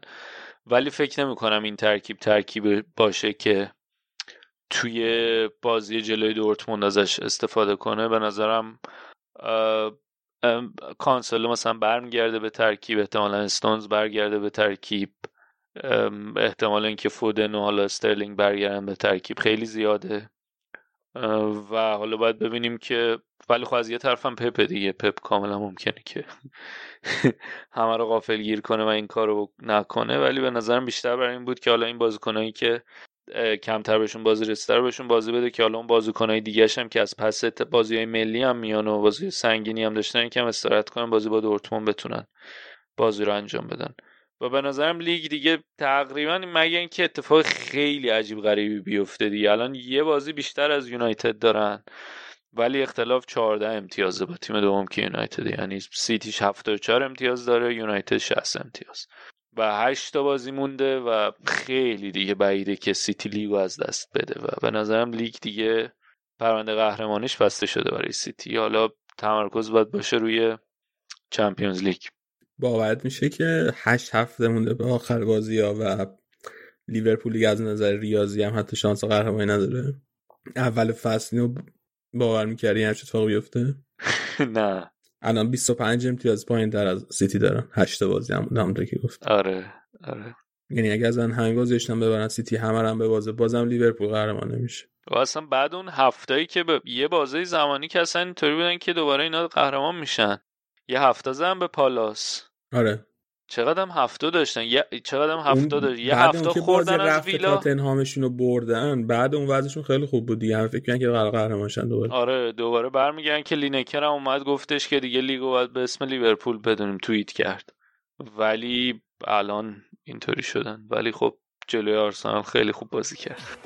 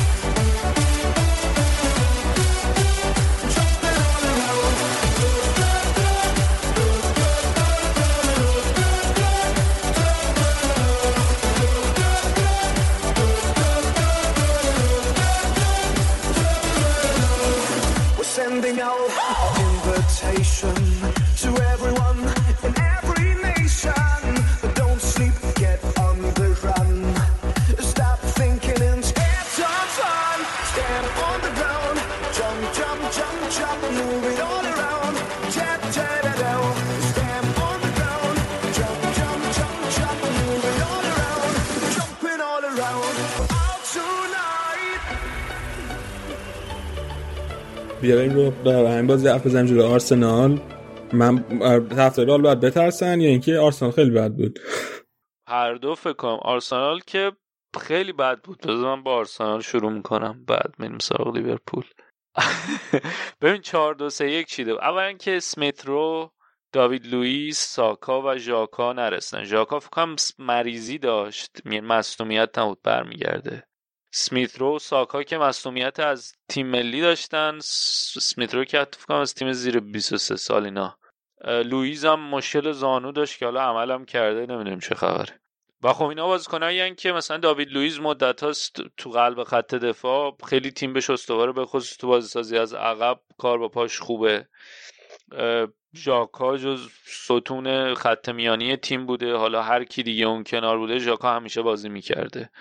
و ساکا اسمیت هم که اصلا از بعد از کریسمس کلا خط حمله رو متحول کردن. حالا ساکا تو سمت راست اسمیت رو چه تو پست ده چه تو سمت چپ. و خب نبودنشون نگران کننده بود و ضربه هم زد به تیم. 4 2 3 1 چیده بود. 4 2 3 1 که چیده بود توی حالا چند تا نکته داره یکی اینکه ستای جلوش اودگار پشت پشت مهاجم که وینگ راست پپه و وینگ چپ اوبامیانگ و وسط لاکازت. ببین این ستا توی بازی اون بازی آخر فصل قبل که آرسنال نتیجه به نسبت خوب گرفت. حالا تو لیگ آنچنان ولی تو اف ای کاپ خوب بازی می‌کردن. اون بازی که سه چهار سه بازی می‌کردن این ستا خوب بودن. ولی نکته ای که داره اینه که وقتی لاکازتو میذاش وسط لاکازت میومد عقبتر که توپ بگیره به عنوان مهاجم هدف نبود. شماره ده نداشتی توی سه چهار سه. دو تا آفبک وسط داشتی. لاکازت میومد پست حالا نه و ده نه و نیم بازی می‌کرد تقریبا. توپو می‌گرفت و پخش می‌کرد برای پپه و اوبامیان که اینا خاصیتشون فراره. تو کنارها بیان به وسط نفوذ کنن و توپشون برسه. و تو اون پست جواب می‌داد. ولی توی 4 2 3 وقتی شما یه بازیکن شماره 10 داری اولا که اون پست شماره 9 دیگه اون لاکازت اون چون دیگه اون خاصیت قبل 9 نیم بودن نداشت جواب نمیده. آنچنان لاکازت به عنوان مهاجم هدف جواب نمیده. بعد اتفاقی که برای بازیکن وینگ چپت مثلا میفته اسمیت رو خوبی که داره اینه که میاد متمایل به وسط. بعد خیلی بازیکن نفوذ و اینام خوب می‌کنه ولی لینک اپ پلیش خوبه. ولی خاصیتی که اوبامیانگ و پپه هر دو دارن اینه که نفوذ خوب می‌تونن بکنن. به خصوص برای اوبامیانگ سرعتش خوبه و شم گلزنیش. خب شما وقتی توی 4 2 3 که اوبامیانگو می‌ذاری چیزی که ازش می‌خوای اون چیزی نیست که توی اون 3 4 ازش می‌خواستی. و خب جواب نداد اصلا. و فکر می‌کنم اصلا پرونده اوبامیانگ تو وینگ چپ بسته بشه بعد این بازی امیدوارم که بسته بشه. تو کارهای دفاعی هم وقتی تو 3 4 بازی می‌کردی یه وینگ بک داشتیم مثلا اینزلی میتلند نایلز رو میذاشت حالا بعضی موقع ساکا رو میذاشت یه وینگ بکی بود که اونجا پوشش بده اوبامیانگو تو کارهای دفاعی.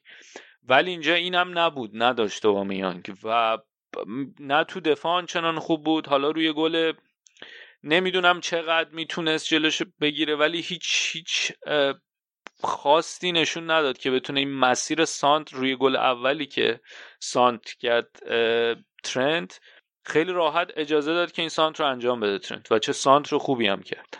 و اصلا به هیچ مزاحمتی براش ایجاد نکرد. اون توی کار دفاع توی کار حمله میگم جواب نمیده. تو اگر که اگه برنامه اینه که می‌خواین دوتا وینگرات نفوذ کنن بعد دیگه پست ده داری لاکازت اونجا شماره نه جواب نمیده. اگه برنامه‌تی نیست این 4 2 3 که جواب نمیده.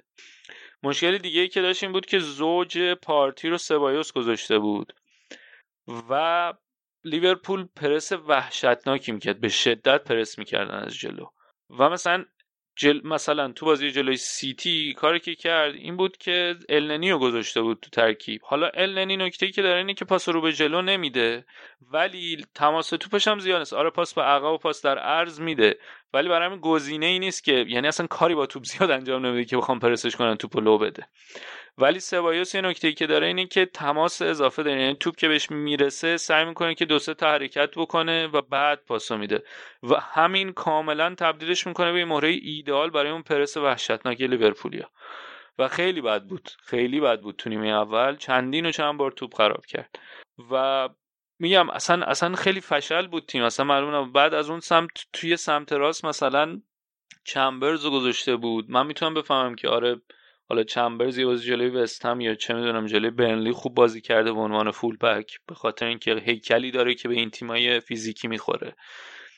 ولی تو این بازی اصلا جواب نداشت شاید اگر که فول بکی میذاشت که سرعتی تر بود این بهتر می‌تونست جلوی چیزو مثلا خط دفاع لیورپول حتی اذیت کنه با توجه که می‌دونیم که دوتا دفاع وسطش دوتا دفاع وسط جوان و کم تجربه شاید سرعت بیری می‌تونست.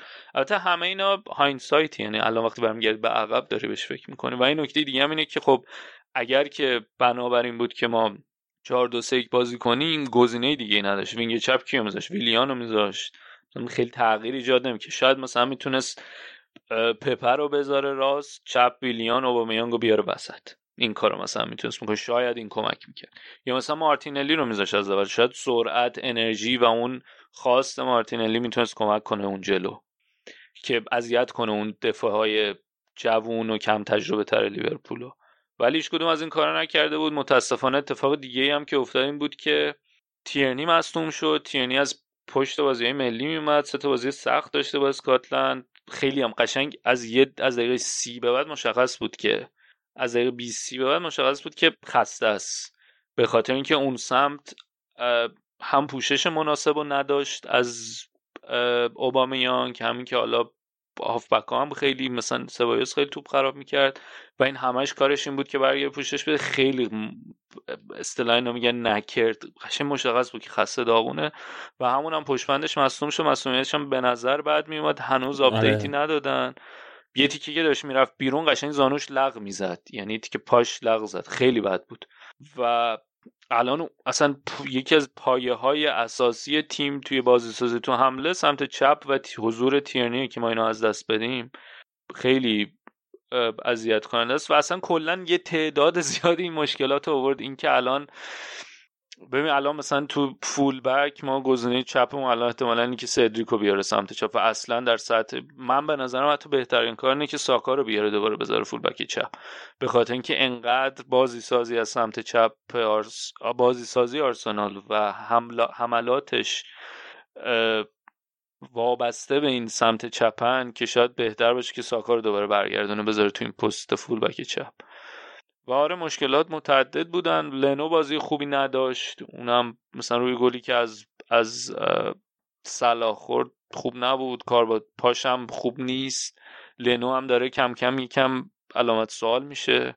و در مجموع نظرم یه سیلی بود تو صورت آرسنالیا که حواسشون جمع کنن که این تیم همون تیمی قبل از کریسمسه که اینطوری. و, و خیلی میگم خیلی وابستن. یعنی شما هم چهار تا بازیکن که نبودن تازه مثلا از این چهارتا داریم راجع به ژاکا و داوید لوئیز هم حرف می‌زنیم و یه تیمی اگر که اینقدر وابسته باشه به این دوتا بازیکن متوسط واقعا شرط ناراحت کننده ای داره. یعنی شما تو خط میانی زوج پارتی گزینه‌های ما کیان ژاکا النی سبایوس هیچ کدوم گزینه خوبی نیستن. تو خط دفاع مثلا داوید لوئیز بازیکنمونه که تو پخش می‌کنه. دفاع راست هولدینگ رو داریم اصلا قابل اطمینان نیست و تو این وضعیت سالیبا رو هم دادیم رفته. گابریل خوب بوده ولی خب هنوز کار داره. به خوبی چیز نیست به خوبی داوید لوئیز نیست توی بازی سازی از عقب. فولبک راست بیرینو که بازی نمیده نمی‌دونم می‌خواد چمبرز آیا تو اون پست استفاده کنه یا نه. چمبرز بازی کنه که سرعت نداره. فولبک چپ دوباره مشکل اون اینه که تیرنی مصدوم میشه با تو بازی های پرفشار و باید ببینیم چیکار می‌خواد. من این اکس یه بازی ها رو از این xG Philosophy می‌بینم؟ بود اکسی آرسنال. از این xG Philosophy می‌بینم می‌گفت که ما از سال یه توییت زد می‌گفت ما از سال 2014 داریم آمار جمع می‌کنیم. این پایین ترین اکس آرسنال از سال 2014 تا الان بوده که ما داریم آمارش جمع می‌کنیم. خیلی خیلی بد بودن فکر به نظر بدترین بازی فصل آرسنال بود. یعنی به خصوص که وقتی یعنی تا قبل بازی حالا مثلا من خیلی امید اینطوری نبودم که میریم می‌بریم ولی با توجه به شرایط لیورپول و اینکه تو می‌دونی که خط دفاعشون انقدر موتو زلزله انتظارش که بتونن از این حداقل استفاده بکنن. هیچ موقعیت خطرناکی خلق نکردن هیچ هیچ کاری نکردن و حالا نمی‌خوام دیگه وارد این بحث این که آیا این قراردادی که با اوبامیانگ بستیم دوباره میشه همون ماجرای اوزیل یا نه؟ نمی‌خوام بشم. واقعا نمی‌دونم. یعنی یه مقدارش به خاطر جایی بود که داشت از اوبامیانگ بازی می‌گرفت. اصلا اصلا یه نکته دیگه اینه که آقا شما رفتی هفته 300 300 خورده هزار پوند قراره بدی به اوبامیانگ. قرارداد باش تمدید کردی. قراره بشه محوریت تیمت. بعد چرا تو اون پست سمت چپ بازیش میدی؟ چرا نمیاریش وسط وسط بهش بازی بدی؟ اصرار به استفاده از لاکازت چیه؟ اصلا نم... نمی‌تونم. یعنی به نظر من خیلی و می‌دونی یه, یه چیز دیگه ای هم که دارن که یه سری بازی ها به نظر می‌رسه که تاکتیکی که برای این بازی برنامه پلنی که برای این بازی ریخته شده انگار تو خلا ریخته شده. یعنی بدون اینکه توجه بکنیم که تیم حریف هم تاکتیک داره. میاد فوتبال بازی کنه. یعنی مثل اینه یعنی یه برنامه چیدم بدون توجه به اینکه خب حالا حریفت هم ممکنه یه برنامه بچینه. و حالا البته این نکته دیگه هم بگم که حالا شاید تا قبل تعویض جوتا حالا من اینو دارم به عنوان یه اومدن جوتا و اینکه 4 2 4 کردم میلنر رو برد جوتا جای رابرتسون آورد. میلنر رو برد تو پست دفاع کنار دفاع چپ. لیورپول هم مثلا موقعیت آنچنانی نداشت. یه توپ خوب میلنر داشتیم اول و خب به نظرم اصلا دلیلی که این تعویض کرد حالا دو حالت دو تا دلیل احتمالا داره. یکی این که دید که بخاری از این آرسنال بلند نمیشه. خب و اینطوری بود که خیلی لازم نیست respect بهشون نشون بدیم میریم برای حمله کردن. و یه دلیل دیگه هم بود که دید که برنامه که دارن توپ و مالکیت رو دارن خطرناک هم به نظر می‌رسن ولی اون خطر اصلی رو نمی‌تونن درست کنن. حالا از همین گریز بخوام بزنم به بازی لیورپول. به نظرم یکی از بهترین بازی فصلشون بود. توی حالا room Clubhouse با یه سری بچه لیورپولی هم حرف بعد از بازی. اونا هم به نظرم قبول داشتن که از نظر پرس کردن خیلی خوب بودن توی این بازی به خصوص فابینیو. فابینیو به نظرم یکی از بهترین بازیاشو کرد و خیلی خبر خوبی بود برای لیورپول. اصلا نفس خط میانه آرسنال رو برید یک تنه کامل فشل کرد و همه جا بود قطع توپ پرس کردن و برنامه هم که داشتن اینه که می‌دونستن که قراره تمرکز روی بازیسازی روی اودگارده یهو توپ به اودگارد که می‌رسید دو سه تایی میریختن سرش پرسش می‌کردن. focal point اون خط میانشون هم نقطه مرکزی خط میانی هم فابینیو بود که فوق بود. پرس وحشتناک از جلو و بازی فوق ترنت که خب ترنت خیلی سر صدا کرد که دعوت نشده به تیم ملی و حالا استراحت کرده بود و مثلا یه وایبی هم توی میدیا ایجاد شده بود توی رسانه ها که حالا میاد این بازی خودش رو ثابت کنه و انگار خودش هم قشنگ معلوم بود که دوربینم خیلی می‌رفت روش و اون سانتری هم که سانت فوق العاده ای کرد روی گل اول. حالا درسته گفتم با میانگ اونجا تن لشش وایستاده بود هیچ کاری نکرد. ولی سانتش خیلی خوب بود. حالا اینم نگم که از بین چمبرز و هولدینگ دوتا هور قد بلند دیگو جوتا باید بیاد دیگو جوتا باید بیاد هد بزنه گل بخور آرسنال. اینا رو کار نداریم. از ارزش سانتر فوق العاده آرنولد کم نمی‌کنه ترنت و ترنت اصلا معلوم بود که این دعوت نشدنش باعث شده که یه انرژی مضاعفه بگیره و خیلی واضح بود که اومده به که من هستم هنوز. هنوز نمردم. به قول اون دیالوگ آخر فیلم پاپیون لعنتی هم هنوز زندم.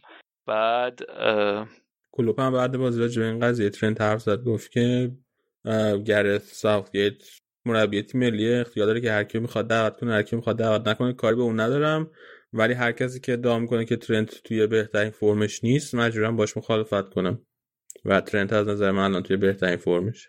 این بازی که به نظرم فوق العاده بود و اگه بتونن همین پرسی که از جلو انجام می‌دادن رو انجام بدن با این فشار و فابینیو همینقدر. که تو این بازی خوب بود خوب باشه. به نظرم برال می‌تونه بترسه. ترسناک خواهند بود. ولی خب آرسنال هم خیلی بد بود. خیلی یکی از بدترین بازیشون بود و اصلا اصلا من به نظرم دو تا از بهترین بازیکن‌های دنیا توی از پرس داره تو خط بکش بعد از اون مودریچ و کروس کروس هستن. آره یعنی که خوش به سعادتتون. ولی من واقعا الان آینده آرتتا برام علامت سوالی اومده جلوش. به خاطر اینکه ببین خیلی خیلی علامت سوال جلوش نیست. الان مثلا آرتتا بک نشه کیشش میاد؟ آخه کار نمی‌کنه واقعا. کاری که خب, خب کی قرار کاری بکنه؟ ببین نه آها نمی‌دونم. این حرف آره این نکته ای که ولی من یعنی علامت سوال که من اینه که آینده که اوه این آینده درخشان کور میشیم انقدر میدرخشه؟ نه اون نیست.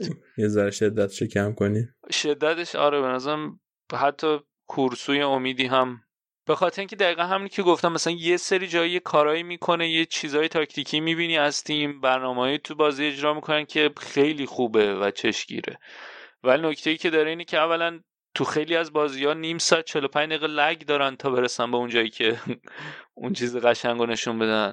و توی یه سری بازی هم مثل این بازی اصلا انگار میگم برنامه این بازی انگار تو خل اصلا به این فکر نکردید که ما داریم میریم جلوی یه 11 تای دیگه بازی کنیم. حالا یه بازی نمی‌دونم من من خیلی دوست دارم اینجوری راجع به تک بازیش قضاوت کنه. ولی این چیزی که راجع به آرتتا میگی من مشکل اساسی که با آرتتا دارم اینه که من خیلی خیلی خیلی مخالف اینم که توی فوتبال مدرن یه تیمی سرمربیش و مدیر ورزشیش یک نفر باشه. آره. چون که نظر منه که این دو نفر اتفاقا وظیفه متضادی دارن. سرمربی وظیفه وظیفه سرمربی اینه که منافع کوتاه مدت باشگاه و فصل به فصل باشگاه مد نظر داشته باشه. و آرتتا داره همینجوری رفتار می‌کنه. یعنی قرارداد بستنش با ویلیان اینکه الا بلا با اوبامیانگ تمدید کرده دقیقا نشون دهنده کسی که داره اینو نگاه می‌کنه که این فصل مثلا من می‌خوام نتیجه بگیرم. این این فصل می‌خوام نتیجه بگیرم. آره دقیقا.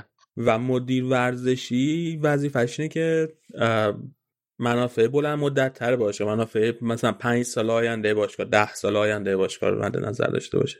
و این دو نفر اتفاقا باید با همکارای متفاوت و متضادی بکنن. واسه همین اینکه آرتتا داره هر دو تا این مسئول هر دو تا این کار است نظر من خیلی کار اشتباهیه. به نظر اصلا زود بود براش حتی. یعنی مربی نه که اصلا شما به جز اون به جز اون که زود بود براش اصلا اینکه این دوتا وظیفه رو به یک نفر بدی حالا اون نفر هر کی می‌خواد باشه. تو فوتبال مدرن فوتبال دیگه منیجر نداره. تعریفی نداره. آره. مدیر تیم نمی‌تونه. آره منیجر زمان ونگر و فرگوسن بود. اصلا یه دلیل داشت که می‌خواستن ازش بپرن حالا دیگه اون امیدواریم موقع که می‌تونستن اون که اونم که دو زمان ونگر و فرگوسن بود واسه اینکه اونا توی زمان بودن که نیمکتشون به سستیه به لرزانی الان نبود. از خیلی دست دادن چیزی بود و. انقدرم انقدر رقابت چیز نبود آره. آره رقابت هم اینطوری نبود برای نتیجه گرفتن. یعنی حالا یه لغزش هم می‌کردن تو خرید. اینا کماکان احتمال اینکه مثلا بتونن نتیجه بگیرن بود. حالا انشالله که بتونن پنجشنبه جلوی FC Ku Klux Klan برنده بشن. FC Ku Klux Klan؟ با اسلاویا پراگ. بازی داریم. بهش میگی FC Ku Klux Klan؟ بچه ها دیگه فقط مونده کلاه سفید بزنن با آتیش بیان تو ورزشگاه. برای اون دست از دوستان که نمی‌دونن مرتضی گرفته بودن؟ اسلاویا پراگ رو متهم به شدیدترین نوع نژاد پرستی کرد. آقا اومده بودن. اول که اون ماجرای کامارا اینا رو که در جریانی. بگو شاید در. جریان نباشه. به یارو وسط بازی بازیکنشون گفته بود که میمون فلان شده. بازیکن اسلاویا پراگ به بازیکن سیاه پوست گفته بود میمون. بعد اعتراض کرده بودن بعد هوادارا یه بنر برداشته بودن. هوادار اسلاویا پراگ رفت ریخته بودن تو خیابون پراگ. با یه بنر روش نوشته بودن که یو آر مثلا انورد تلاش نکن که نباشی. عکسو گذاشته بودن تو شبکه های اجتماعی. خیلی. بیا بیا بریم یکم در چلسی حرف بزنیم که توخل اولین باختش بود. آره اولین باختش بود و چه باختی هم بود. 13 تا بازی دو تا ن- دو تا خورده بودن و الان اومدن و جلوی بدترین تیم لیگ.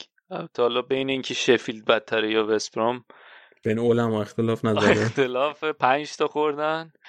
در اولین حضور استاد تیاگو سیلوا در دوران پسا لمپارد. اخراج شد و کلا دودمان تیم رو به باد داد و حالا من نمی‌خوام بحران سازی کنم. نه اینکه حالا اونام نشستم برنامه نه از. نفوذت استفاده کن مرتضی جان بحران بساز بحران سازی کنم. ولی یه نکته اینه که اولا که تیمی که حالا ما این همه گفتیم عملکرد دفاعی خوب و تیم تیم شده واقعا خیلی عجیبه که یهو با یه اخراج ده نفره شدن انقدر وضعیتشون عجیب بشه بغرنج بشه. به نظرم خیلی خیلی بازی عجیبی بود. اصلا اون چیز نبود حتی با اخراج هم وضعیتشون عوض نشد. یعنی می‌دونی چی میگم؟ اینا تیاگو سیلوا اخراج شد. خب. بعد اینا خوب بازی می‌کردن. هنوز بازی تحت کنترل داشتن. ولی بعد یهو توی. وقت اضافه نیمه اول یهو همه چی به هم ریخت. من نمی‌دونم. تحت فشارم نبودن از نظر من تا قبل اینکه اون گل اول بخورن. آره. من اصلا نفهمیدم من به شخص نفهمیدم چه اتفاقی افتاد چرا یهو اینطوری شدن. بعد حالا یه سری اخبار اومد که بین کپا و رودیگر که هیچ کدوم تو تیم نبودن دعوا شده توی تمرینات یعنی تو بازی نبودن.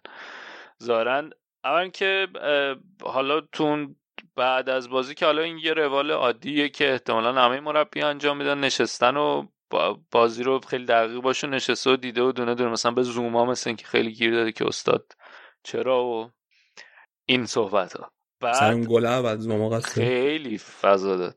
بعد چیزم بد بود جورجینیو هم خیلی بد بود که حالا دوباره این داد هواداری چلسی هم در اومده که آقا این گیلمو رو بالاخره یه کارش بکن.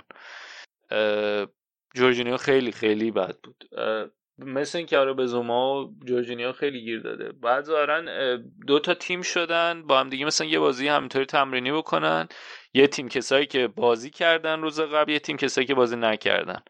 که حالا کپا و زوما کپا و رودیگر تو اون تیم بودن که بازی نکردن بعد یه صحنه مثلا کپا دو تا تیکه انداخته یا احتمالا وزاعت داده به رودیگر که درست یارگیری تو بکن و همون رودیگر هم اومده و بهش نشون داده که رئیس کیه دعواشون شده بعد داره انقدر بوده که مثلا رودیگر رو گفته حالا برو تو رخکنی کم به کارات فکر کن.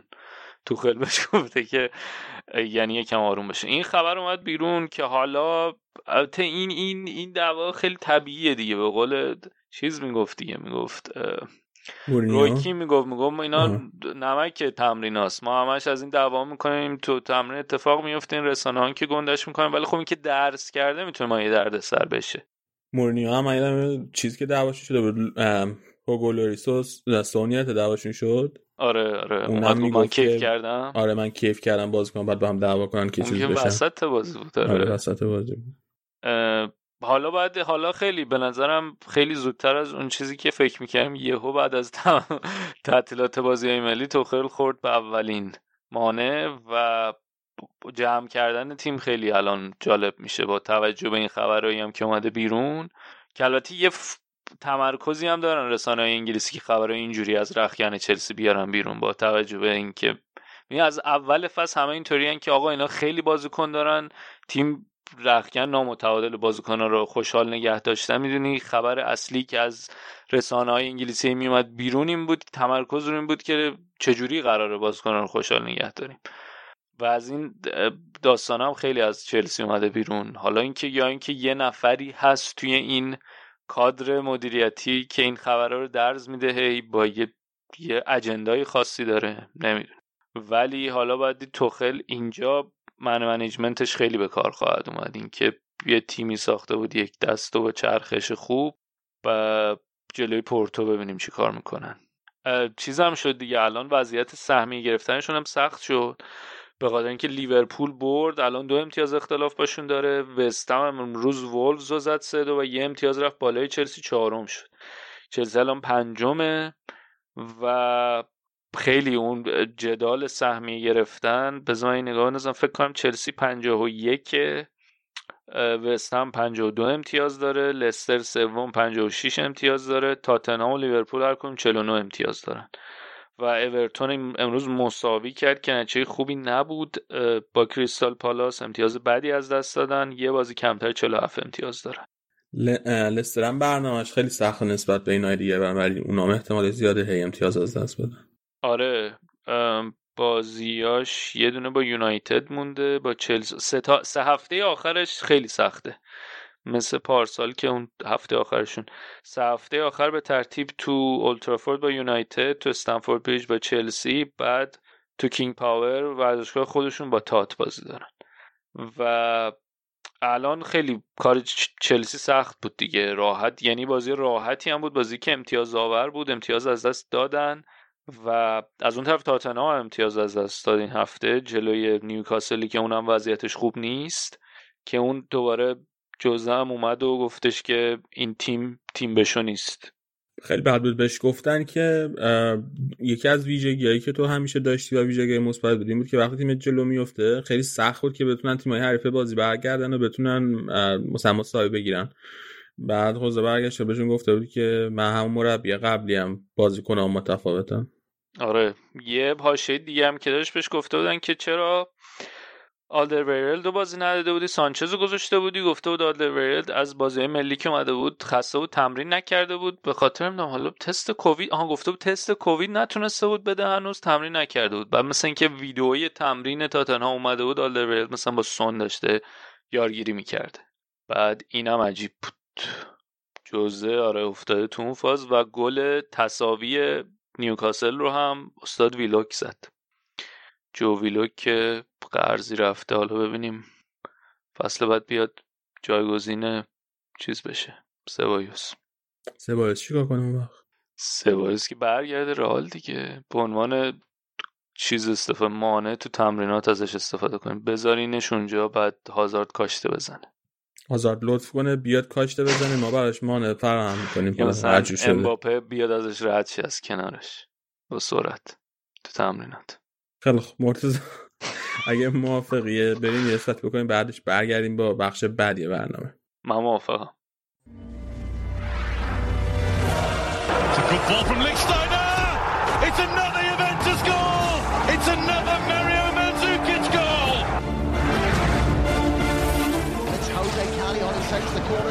It,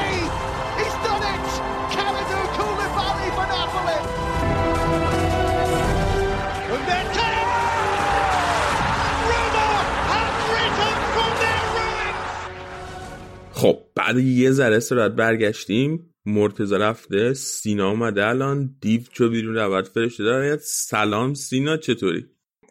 سلام مرسی من خوبم. عجب اینتروی گفتی الان میاد شاکی میشه بنده خدا مرتزا مرتزا ما دوست داریم. نه عادت داره عادت داره. نگران نباش.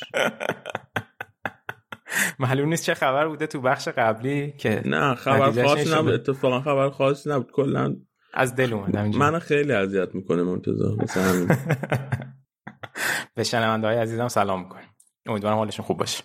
خوبی خودت؟ این دو هفته خوب بود؟ استراحت کردی؟ آره منم خوبم. استراحتم. آره بد نبود. خوب بود.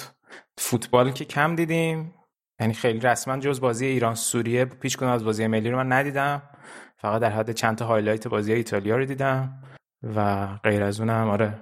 حالا خوبه که دوره یه چند تا هفته پشت هم بازی سنگین هست. می‌تونیم کیف کنیم. اول بیا برام ببینم تو این دو هفته خبر کلی نبوده که بخوای دربارش حرف بزنی؟ قبل اینکه جای بازی حرف بزنی. خبر یه تعداد زیادی بوده راجع به تیم‌های مختلف که اونا رو تو هر قسمتی که میریم راجبشون صحبت می‌کنیم. فقط خبری که بود بالاخره این حق پخش بازی های سری آ نهایی شد که قرار شد که شبکه دزان یه قرارداد سه ساله ببنده با سری ایتالیا که هر سال 840 میلیون یورو پرداخت می‌کنه و به سلطه سکای اسپورت تقریبا میشه گفت از فصل 2003 2004 این قرارداد دیگه پایان داد. قراره که دزان هفت بازی رو انحصاری هر هفته پخش کنه و سه بازی هم مشترکن احتمالا با اسکای پخش کنن. البته این حق پخش برای داخل ایتالیاست منظور. و خب سکای از 2003 2004 همونجور که گفتم پخش کننده اصلی بازی ها بوده و مجموعه چیزی حدود 10 بیلیون یورو هزینه کرده بود. البته تا سال 2010 2011 کلا می‌رفت جدا جدا با باشگاه مذاکره می‌کرد و به خاطر همین بود که کلا حق پخش بیشتر از نصف اون ارزش به اینتر و میلان و یووه می‌رسید و بقیه باشگاه خیلی شاکی بودن. اما حالا با توجه به شرایط و کرایتریا های مختلفی که وجود داره بین همه این حق پخش داره تقسیم میشه.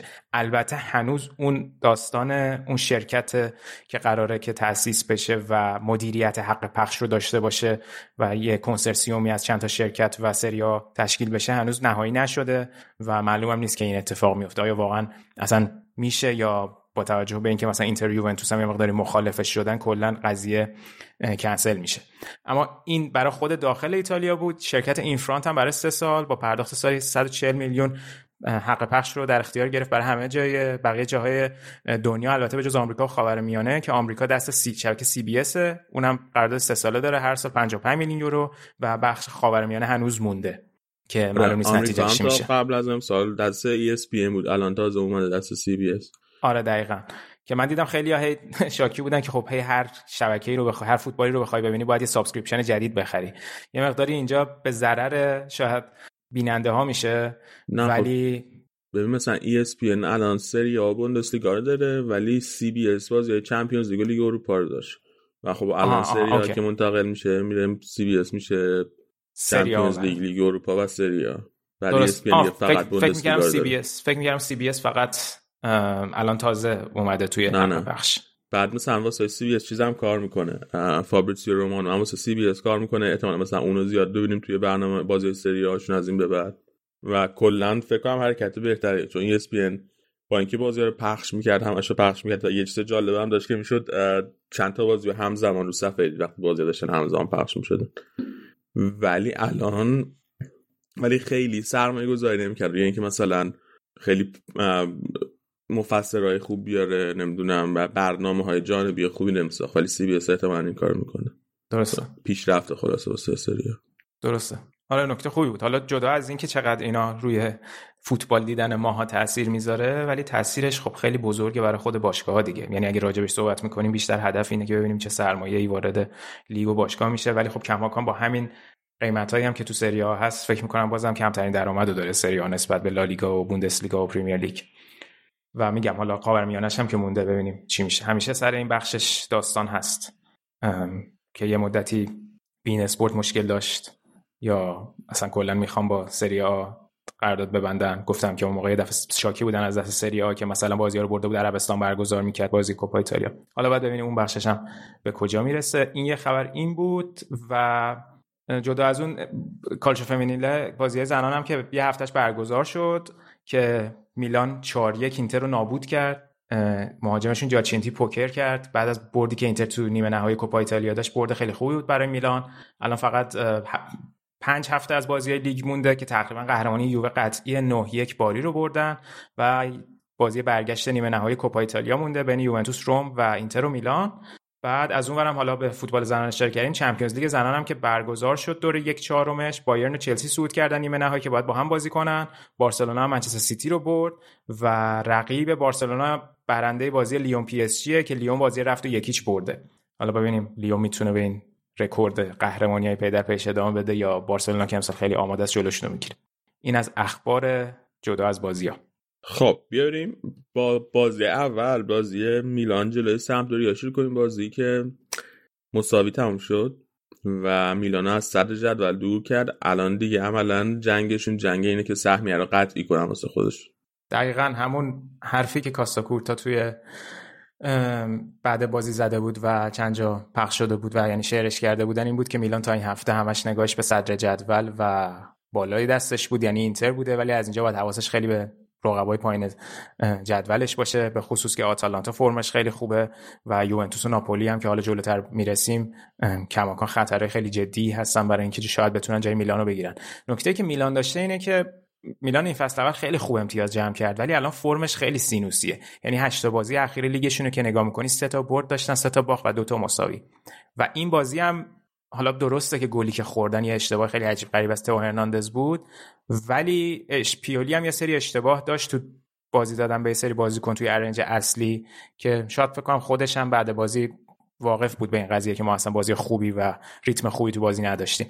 چون مصدوم داشتن تو فولبک راست کالابریا هم نبود اومد کاستیخو رو برد wing back، wing راست و سالمیکرز رو برد فولبک راست و از اون کرونیچ رو برده بود wing چپ و به ربیچ هم بازی نداده بود در حالی که اون ترکیبی که نیمه دوم رفت تو زمین و یعنی تعویضایی که کرد و کالولو رفت فولبک راست وایساد و ربیچ هم اومد جای کرونیچ خیلی به نظر می رسید که ترکیب منطقی تری بود اگه از اول باش بازی می‌کرد.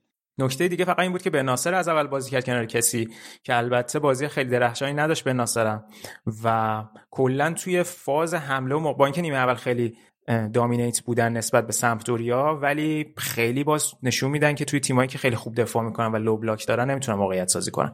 چالان اغلو هم خیلی کم فروغ بود و می‌دیدیم که چقدر زلاتان به قول معروف دراپ می‌کرد عقب که توپگیری کنه و همین باعث می‌شد که حضورش توی اون یک سوم دفاعی سمپدوریا کمرنگ بشه توی موقع حمله. و می‌بینیم که الان زلاتان هم چند تا بازی نمی‌تونه اون زهری که همیشه داشته رو توی حمله های میلان داشته باشه. و حالا باید ببینیم که تو ادامه فصل اوضاع زلاتان بهتر میشه یا نه. و خب اشاره کردم گلی که میلان خورد خیلی گل عجیب بود. تو هرناندز در حالی که یه مقداری سمتوریای روشون فشار گذاشته بود یه پاس خیلی اشتباه خیلی عجیب داد که اشتباه شد و در واقع تو رسید به کوالیارلا. اونم تکثر یه چیپ انداخت از بالا سر دوناروما و میلان هم در نهایت تونست توسط یان پیتر هاگه آخرای بازی بازی رو مساوی کنه که حداقل این امتیاز رو بگیرن. ولی خب میگم با اینکه مصدوم و محروم داشت ولی نتیجه خیلی خوبی نبود به خصوص اینکه اینتر هم بازیشو برد و فاصلهشون زیاد شد. فقط حالا اخباری که دور میلان هست یه مقداری سر تمدیدیاشونه. مثل اینکه با زلاتان به توافق رسیدن تا 2022 با 7 میلیون یورو. منتها با توجه به اینکه منزوکیچ اصلا تقریبا میشه گفت بازی نکرد و مصونیتش معلوم نیست شرایطش چیه حتما میلان باید به عنوان به دنبال یکی باشه برای خط حمله چون زلاتان همینجوریش این فصل تعداد زیادی بازی رو مصدوم بود و قطعا اینا باید یه مهاجمی به عنوان شماره 9 که اون جلو بازی کنه داشته باشه فقط یه چیزی که بود با ایلیچیچ آتالانتا تماس داشتن در واقع مثل اینکه می‌خوان اونو به میلان بیارن. ولی از اون اخبار بیشتری که هست اینه که شرایط چالانوغلو و دوناروما و تمدیدشون معلوم نیست اصلا چه جوری جفتشون قراردادشون تموم میشه. چند جا نوشته بودن که چالهان یه سری پیشنهاد از مثل همیشه از پریمیر لیگ داره و هم توی یوونتوس دنبالشه. من امروز میخوندم که مینو رایولا یه پیشنهاد 12 میلیون یورویی یعنی حقوق 12 میلیون یورو سالانه برای دوناروما گرفته که احتمالا میگن از طرف پی اس جی که جانشین کیلور ناواس بشه. و حالا تا اینجا هم اگه 12 میلیون یورو پی اس جی پیشنهاد داده به دوناروما؟ تیمش معلوم نبوده ولی با توجه به شرایطی که بوده فکر می‌کنن که همه گفتن احتمالا پی اس جی 12 میلیون خیلیه. خب واقعا حتی عجیب هم نیست چون که رایگان داره منتقل میشه حقوقش بالا باشه خیلی هم عجیب نیست. چیزی که تو میلان دنبالشه 7 میلیونه فکر می‌کنم. که بهش نرسیدن. البته یه چیزی هم که می‌تونه باشه اینه که جفتشون احتمال یعنی هم چهارهان رو هم دوناروما منتظرن که سهمیه چمپیونز لیگ هم قطعی بشه دیگه. یعنی اگه نمی‌خوان ریسک کنن که که سهمیه رو از دست میدن شاید دوباره بمونن توی میلان. خلاصه اینه وضعیتی که دارن و حالا باید ببینیم که میمونن یا نه. رومانیولی هم خیلی حرفش هست شاید دیگه آخر فصل باش تمدید نکنن معلوم نیست. حتی حرفش بیشتر بره یوونتوس. یوونتوس هم آخر اگه بره یوونتوس چیزی که هست اینه که قطعا دفاعشو بر مبنای حضور دیلیخ میچینه دیگه و احتمالا بونوچی هم میمونه کماکان ولی خب کیلینی قطعا بازنشست میشه و دمیرال هم معلوم نیست بمونه یا نه. ولی اگه رومانیولیو بگیره من بعید می‌دونم به عنوان دفاع فیکس بشه رومانیولی برای یووه حساب کرد. من دارم برنامه بازی میلانم نگاه می‌کنم. یه بازی جلوی ساسولو دارن. یه بازی به نسبت سختیه بعد سه تا بازی خیلی سخت دارن. توی هر سه تاش هم مهمانن. اول جلوی لاتزیو 26 اپریل دارن. بعد دو هفته بعد جلوی یوونتوس دارن. هفته یا آخرم دوباره جلوی آتالانتا دارن. سه تا بازی خیلی سخت که دو تاشون حداقل قطعا در رقابت تو همسا سهمیه یعنی یوونتوس و آتالانتا. و خب یکی دیگه هم با لاتزیو که اونم بالاخره هنوز امید داره واسه سهمیه هر سه تا هم مهمونن. آره البته نکته که میلان داشته اینه که آمارش تو خارج از خونه خیلی بهتر از بازی توی روش بوده. یعنی حداقل شاید یه مقداری نکته امید بخش باشه. فکر کنم میلان بهترین نتیجه رو توی بازی خارج از خونه داشته ولی قبول دارم سنگین بازیاشون ولی خب حداقل بازیایی که تو خونه دارن بازیایی به نسبت آسون تریه فکر می‌کنم جلوی همون ساسولو فکر کنم سخت ترینش بود. همون که گفتی بقیهش بازی به نسبت آسونیه. آره ولی جلوی جنوا و بنونتو دقیقا دقیقا, دقیقا.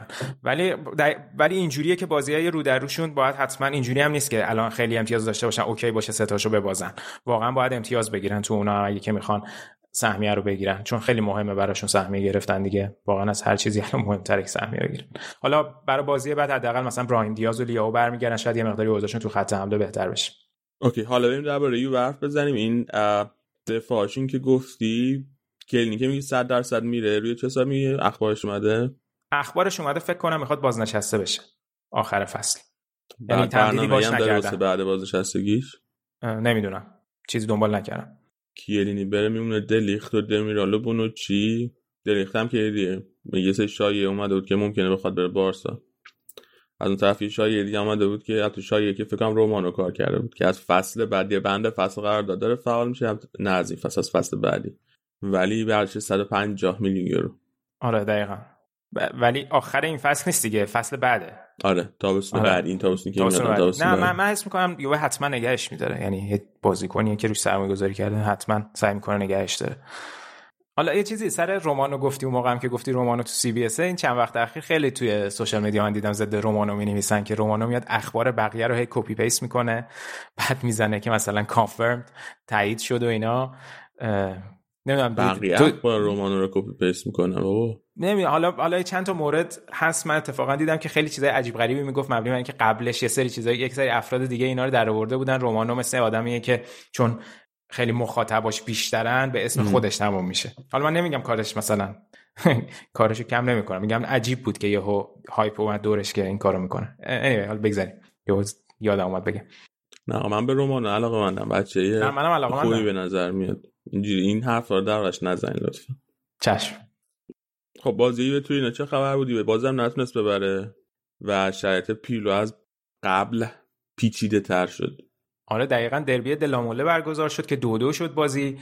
یوونتوس سه تا بازی پشت بود که این دربی رو می‌برد. اصلا فکر کنم تو 20 تا بازی که اخیرا با هم داشتن یوونتوس و تورینو فکر کنم فقط سال 2007 یه بار بوده که تورینو برده بود و همیشه یوونتوس بازی رو می‌برد که این بازی هم خیلی عجیب بود این دو دو به خصوص که تورینو. البته که خب تورینو داره برای نیافتادن میجنگه و بازی همچین بازی آسونی هم نبود ولی یووه هم دیگه خیلی دور از انتظار داره بازی می‌کنه. منتها خب حالا یه سری یه داستانی که خب قبل بازی پیش اومد احتمالاً هم, هم در جریانش بودن. این داستان پارتی بود که تو خونه مکنی گرفته بودن و پلیس گرفت پلیس اومده بود تو خونه که مکنی و دیبالا و آرتور بودن و نتیجهش هم این شد که پیرلو همشون کنار گذاشت برای این بازی تنبیه انضباطی کرد. بعد با مزه بود که دیبالا گفته بود که حالا همچی پارتی خاصی هم نبود یه دوره همی بود فقط شام من نباید میموندم. مثلا یه حالتی بود که آقا بزرگش نکنید در حد دوره همی بوده ولی خب دیگه بوده دیگه.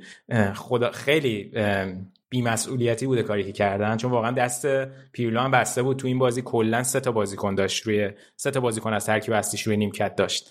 و قطعا حضور اینا می‌تونست کمکش کنه به خصوص که بونوچی هم بونوچی دمیرال هم نبودن دیگه. بونوچی هم که مس... از از تیم ملی که برگشته بود شرایط کووید تیم ملی ایتالیا خیلی اسفناک بوده چیزی که کنترل می‌کردن و هی داره کیس جدید بهشون اضافه میشه. الان برناردسکی هم برای بازی که این هفته جلو ناپولی دارن نیست و بونوچی هم این بازی نبود. خیلی دست پیرلو بسته بود. اما با این حال شرایط جالب نبود. یعنی شرایطی که یوونتوس توی بازی داشت جالب نبود. یا آماری من نگاه می‌کردم که این بازی دانیلو دوباره رفته بود به خاطر کمبود بازیکن. فکر می‌کنم کوادرادو فولبک راست بود الکساندرو فولبک چپ. دانیلو هم که خب مورد اعتماد پیردوی که تو مرکز خیلی وقتا بازی کنه این بازی کاملا رفت تو کنار بنتانکورت وایساده بود. یا آماری که میخوندم این بود که دفاع مرکزی های یووه توی نیمه دوم دوازده تا پاس دادن توی زمین حریف و هر کدومشون یعنی کلینی 12 تا پاس به فولبک از نزدیک خودش یعنی الکساندرو داده بود و دیلیخت هم 12 تا پاس به فولبک سمت راست یعنی کوادرادو داده بود. بعد مرحله بعدی این پاس نتیجهش چی بوده؟ جفتشون 90 درصد پاس ها رو برگردوندن وسط به بنتانکور. یعنی تمام این پترنی که یووه داشته تکرار می‌کرده بی نتیجه بوده. و خب این یعنی یه مشکلی اون وسط هست که این توپا صرفا داره میچرخه و خود پیولا هم گفته بود که ما صرفا یه بازی ارزی می‌کردیم و زمان رو از دست می‌دادیم. و این چیز جدیدی نیست تو بازی یوونتوس. حالا اینا رو بذار کنار اینکه الان کولوسفسکی فرم خیلی خیلی بدی داره. حالا با اینکه این بازی رفته بود وینگ راست بازی می‌کرد. یه تا نیمه دوم شروع شد یه اشتباه مهلک کرد. عین اشتباهی که جلوی لاتزیو کرد یه پاس رو به عقب اشتباه داد به بازیکن تورینو و یووه گل خورد. و خیلی الان انتقاد از کولوسفسکی بالا بالا رفته. البته میشه در دفاع ازش گفت که کولوسفسکی چندین و چند پست عوض کرده و مثلا چند تا بازی داشته به عنوان مهاجم بازی می‌کرده چند تا بازی trequartista بازی می‌کرده و حالا الان wing راست بازی می‌کنه. منتها خب معلومه که فشار روش زیاده و کاملا اعتماد به نفسش انگار از دست داده. ولی خب بازیکن جوونی این دومین فصلیه که داره توی لیگ بازی می‌کنه و شاید که اینا شرایط کلی تیم هم اساسی روش تاثیر گذاشته. حالا باید ببینیم دوباره تو ترکیب اصلی بازی می‌کنه یا نه.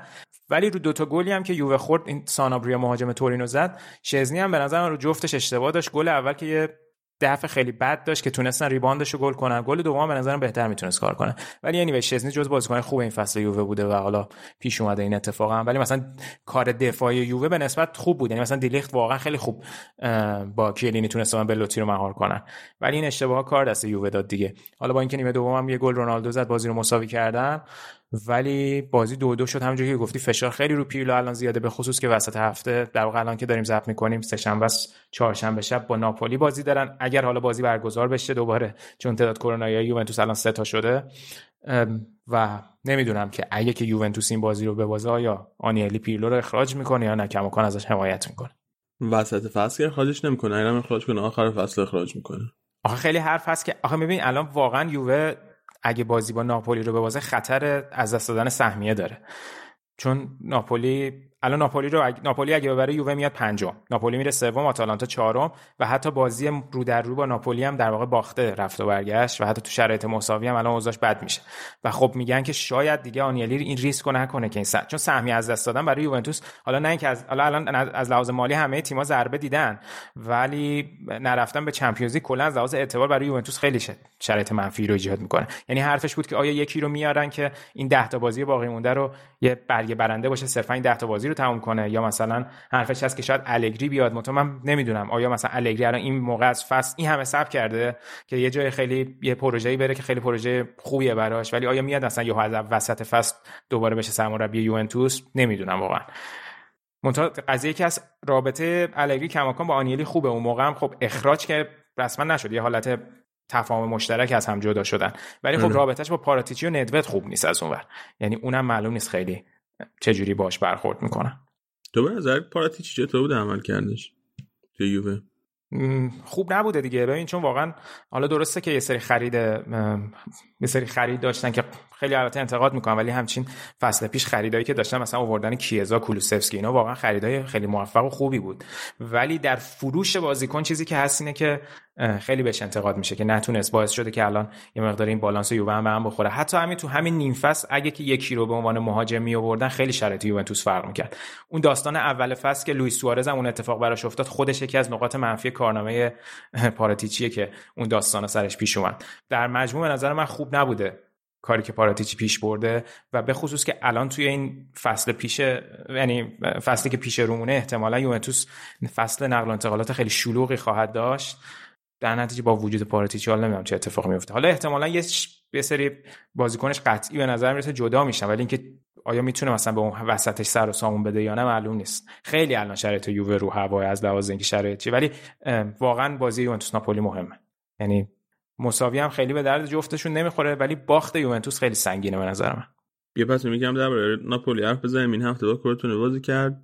آره و چهار هم بردن. البته مهم این بود که بردن بازی رو ولی خیلی نتیجه عجیبی بود چون سه یک جلو افتاده بودن کامبک خوردن جلو کروتونه که خب خیلی نتیجه بدی بود دیگه اگه این پیش می‌رفت تو استادیوم مارادونا هم بود بازی. و خب ولی خب پنج تا بازی اخیر ناپولی چهار تاشو تو لیگ برده فرمش خیلی خوب شده و با برد جلوی یووه می‌تونن برسن سوم جدول. نکته خیلی مثبت برای گاتوزو اینه که الان همه مهاجماش آمادن اوسیمن مرتنز و اینسینیه. اینسینیه که اصلا جایزه بهترین بازیکن ما اخیر سری آ هم برد. ولی باز خود گاتوزو هم شرایطش معلوم نیست که حتی اگه سهمیه رو بگیره یا فصل بعد میمونه یا نه. آقا سوالی که من می‌خوام ازت بپرسم. خودت پیش پیش جواب نده. یه بار دیگه بپرس من جواب میدم. سینا جون به نظر گاتوزو حتی اگر سهمیه رو بگیره میمونه مربی ناپولی؟ نه فکر نمی کنم چون مثلا که رابطهش واقعا با دلارنتیس شکراب شده و از اون برم یعنی به این راحتی ها راضی نمیشه. حالا البته مونده تا آخر فصل که ببینیم واقعا سهمیه رو می‌تونن بگیرن یا نه ولی با این فرمی که الان دارن دفاعشون یکم متزلزل هست ولی تو خط حمله اگه بازیکناشون فیت باشن خیلی اوضاعشون خوبه. حالا ولی ناپولی هم ببین کلا بالاخره یکی از این تیم‌های بالا دو تا از این تیم‌های بالا جدولی هستن که سهمیه نمی‌گیرن. بعد این خیلی قربانیای خیلی بدی می‌گیره کلا دیگه. باعث سری جابجایی عجیب میشه. الان الگری هست اسپالتی هم هست ساری هم هست. یعنی اینا قاعدتا تیم می‌گیرن دیگه فصل بعد. حالا باید ببینیم کیا میرن که اینا تیم می‌گیرن. آخه مسئله اینه که حالا اسپالتی که فکر کنم هر کار بدن میره. یعنی, یعنی حتی الان بگم بیا برو یوونتوس احتمالا حاضر قبول کنه. الان آره منم هم فکر می‌کنم. ولی الگری و ساری فکر نکنم که حاضر باشن. الان ساری مثلا دوست داره بره دو برگرد ناپولی؟ بعید می‌دونم. نه اون که رد کرده. ساری خیلی حرفش برای روم هست. من بعید می‌دونم ساری جای نره. ببین سنش خیلی بالا رفته دیگه. یعنی باید حتما به روم بیگری کنه. آخه کجا دیگه بره توی ایتالیا که الان خالی باشه که مثبت باشه براش نمی‌دونم. نمی‌دونم باز تو اوج خدافظی کنه با فوتبال. با قهرمانی خدافظی آره.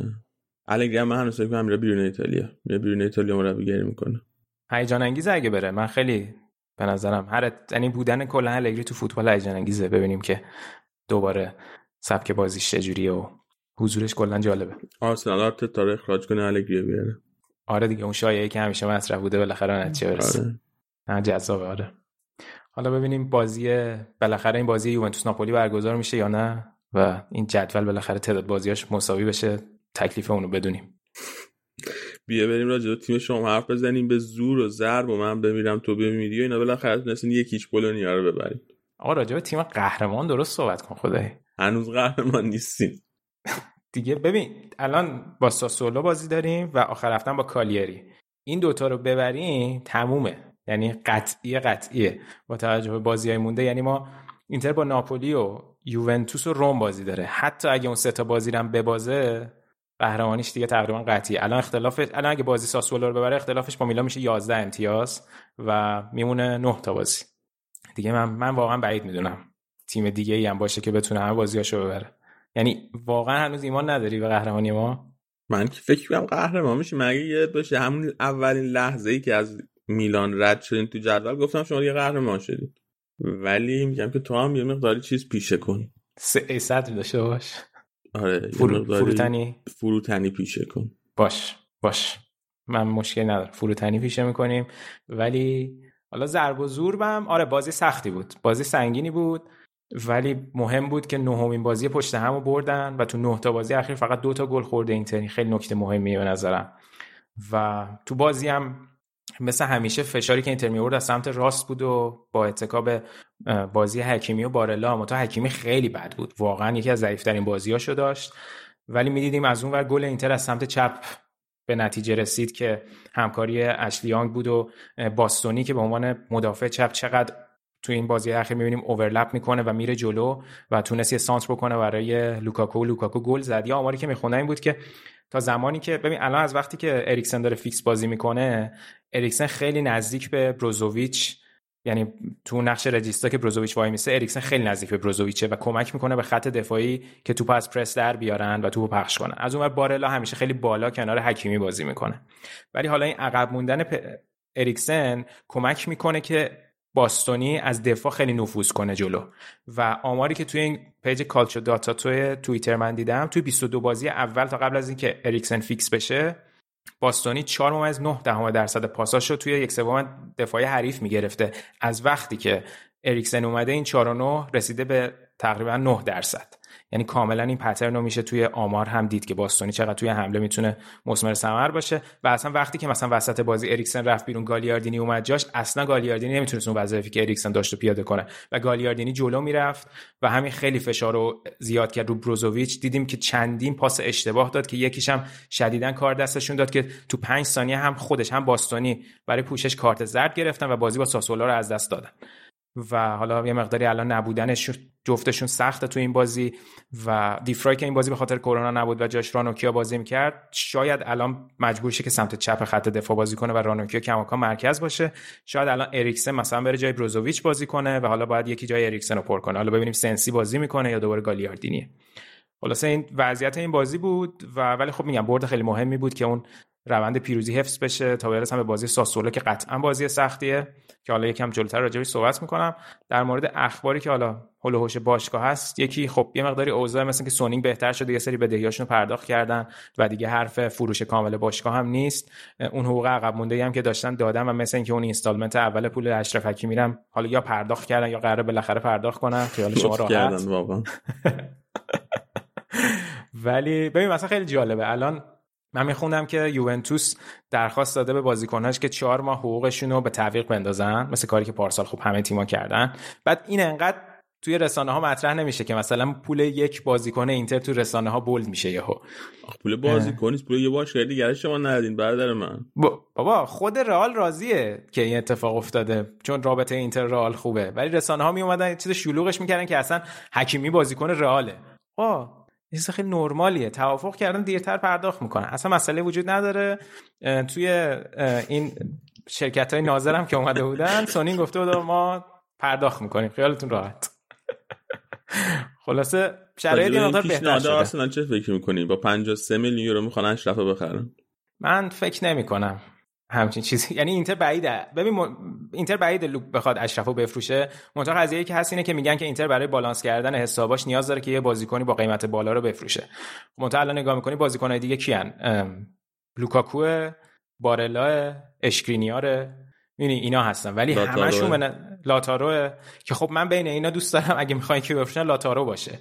ولی از اون ور لاتارو هم الان ببین الان لاتارو توی جون یا جولای سه هفته بند فسخ 111 میلیونی داره که می‌تونه بارسلونا فعالش کنه. ولی خیلی وابسته است به اینکه آیا بارسلونا می‌خواد بره سراغ ارلی هالند رو نهایی کنه یا نه؟ اگه نه, نه مثلا نمیاد بند فسخ رو فعال کنه. نمیده 111 نه قطعا نمیده. ای اون اونو لولو برد اون چیزو. ای بابا از دست رفت پس. آخه قضیه که اینه که می‌گفتن لاتارو تمدیدش نهایی شده. بعد مثلا اینکه واقعا نهایی نشده و لاتارو کاری که اشکرینیار کرد و می‌خواد بکنه ایجنتاش رو اخراج کرده خودش می‌خواد. مستقیم با باشگاه مذاکره کنه که حتما تمدید کنه. در نتیجه اونم یعنی اگه این اتفاق بیفته نشون میده که لاتارو حتما می‌خواد بمونه. و خب من نمی‌دونم اگه واقعا نیاز باشه به اینکه یکی رو بخوام بفروشن کی رو میفروشن. ولی من بعید می‌دونم. بحثش هست که بره سیتی پپ مثل اینکه باش حال می‌کنه. آره اون که همیشه حال می‌کرده. یعنی الان حرفش زیاده ولی لوکاکو هم سیگنالایی که میده اینه که من خیلی خوشحالم و اینا. بعد من اگه آخه اگه یکی از اینا رو بفروشه من حس می‌کنم کنته کودتا می‌کنه. یعنی اینم خیلی محتمله. چون کنته می‌خواد که حتما فصل بعد یه تیمی داشته باشه که تو چمپیونز لیگ یکم اوضاع رو سر و سامون بده و اینا همه فاکتورها یعنی همه بازیکنای اصلی تیمشن. من بعید می‌دونم قضیه لوکا حکیمی جدی باشه ولی حالا واقعا هم بستگی داره که نیاز پیدا می‌کنن یکی رو بفروشن یا نه. یه سری بازیکن قرضی دارن امیدوارم بتونن اونا رو بفروشن. مثلا جاماریو هست. و ناینگولان هست. مثلا امیدوارم از فروش اینا به یه نتیجه برسن. بعد خود کنته میگن که اگه که الان قهرمان بشه دستمزدش اتوماتیک میره بالای 13.5 میلیون سالانه. و حالا یعنی اون خودش هم اگه قطعا راقبه که بمونه. ولی با این شرایط که یهو نیان مثلا سری از اینا رو مجبور به فروشش بشن. حالا کنته هم خیلی گزینه‌ای نداره. از اینتر بره کجا بره؟ جای نیست بره. یعنی میگم فکر نکن حالا خیلی اگه مثلا اون بازیکن بفروشن کنته میاد کار خاصی می‌کنه. استعفا میده یا از این کارا می‌کنه. آره اینم حرفی. جایی نداره بره. اینم حرفی. در حال حاضر تیمی نیست که همه پول بده, بده. نه استفا که نمیده. یعنی پولش حالت پول نمی‌گیره. آره. نه آره بعیدم از کسی الان باشگاهی اینقدر پول بده به آره. مربی. تو ایتالیا که قطعا نیست چون یووه هم که عمرن نمیره با وضعیتی که با آنیلی داره رابطشون در نتیجه اونم هست. آره حالا این وضع اینتر باید ببینیم که وسط هفته یعنی فردا با ساسولو بازی می‌کنن. بازی سختیه تو خونه است. منتها ساسولو باید ببینیم که ببین ساسولو چهار تا بازیکن از اردوی تیم ملی که اومدن چهار تا بازیکن ایتالیا. چهار تاشون مش... چون کرونا تو تیم ملی اومده بود یه تصمیم به نظر من قابل ستایش باشگاه ساسولو دیزربی گرفتن. گفتن ما اصلا این چهارتا رو نمی‌ذاریم تو اسکواد حتی با جواب منفی تستشون. گفتن ما اصلا ریسک برای بازی با رومی که آخر هفته داشتن گفتن ما اصلا بازی نمیدیم البته دوتاشون مصدوم بودن ولی فراری و لوکاتلی بودن که می‌تونستن بازی کنن ولی گفت اصلا ریسک نمی‌کنیم. خیلی تصمیم جالبی بود. بقیه باشگاه هیچ کدوم این تصمیم نگرفتن و چند تا بازیکن مثبت ازشون در اومد.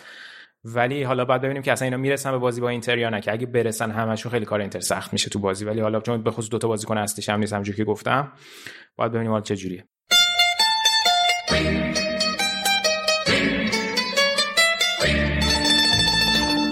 with his little mandolin and a twinkle in his eye. Senorinas he can win, always for another guy.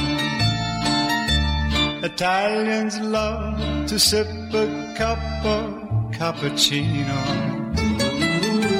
and listen to the man who plays the mandolino. You offer him a cigarette, a glass of vino. That's how he's paid to serenade your lady fair.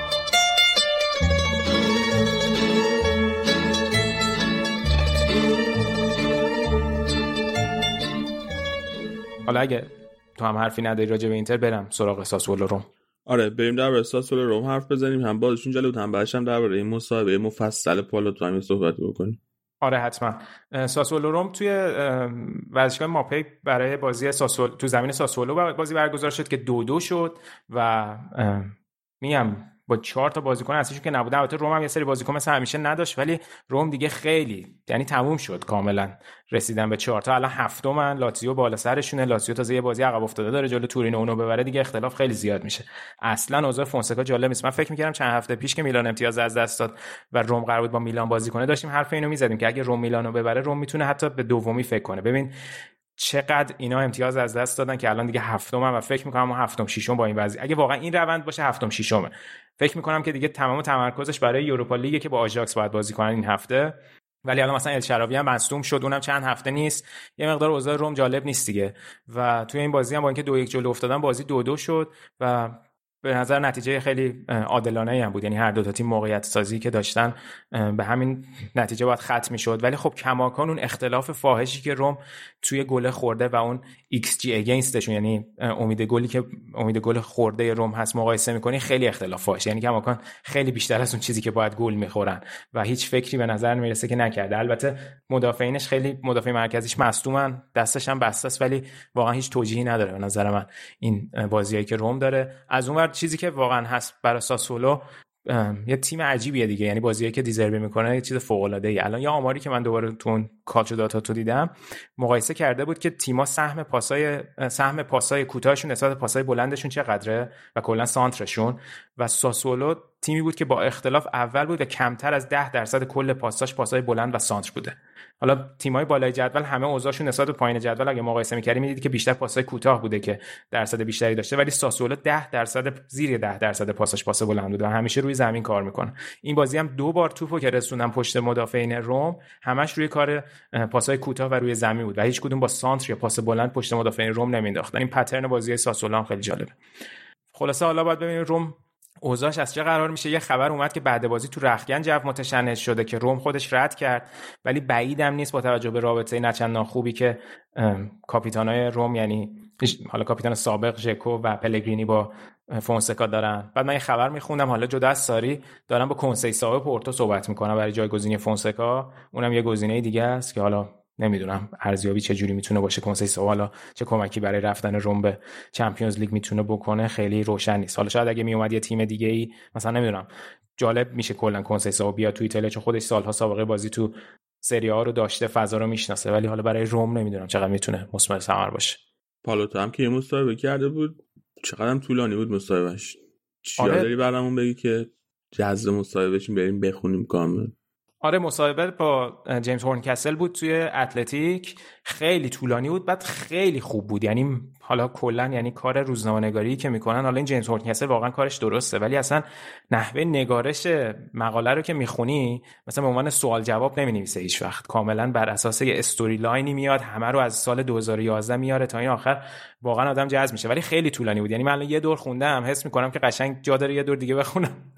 نکات مهمش رو زیرش خط بکشم در این حجله ولی یه سری چیزا رو مطرح می‌کنه خب خیلی جالبه همیشه خیلی خیلی وقت یعنی مصاحبه کامل نکرده بود دیگه. مثلا تو نگاه می‌کنی منچی هم هیچ وقت راجع به دوران رومش صحبت نکرده. در نتیجه هر چی که ما می‌دونیم و می‌بینیم چیزیه که بیشتر رسانه ها گفتن یا هواداره روم بالاخره خب خیلی هاشون نظراتی دارن.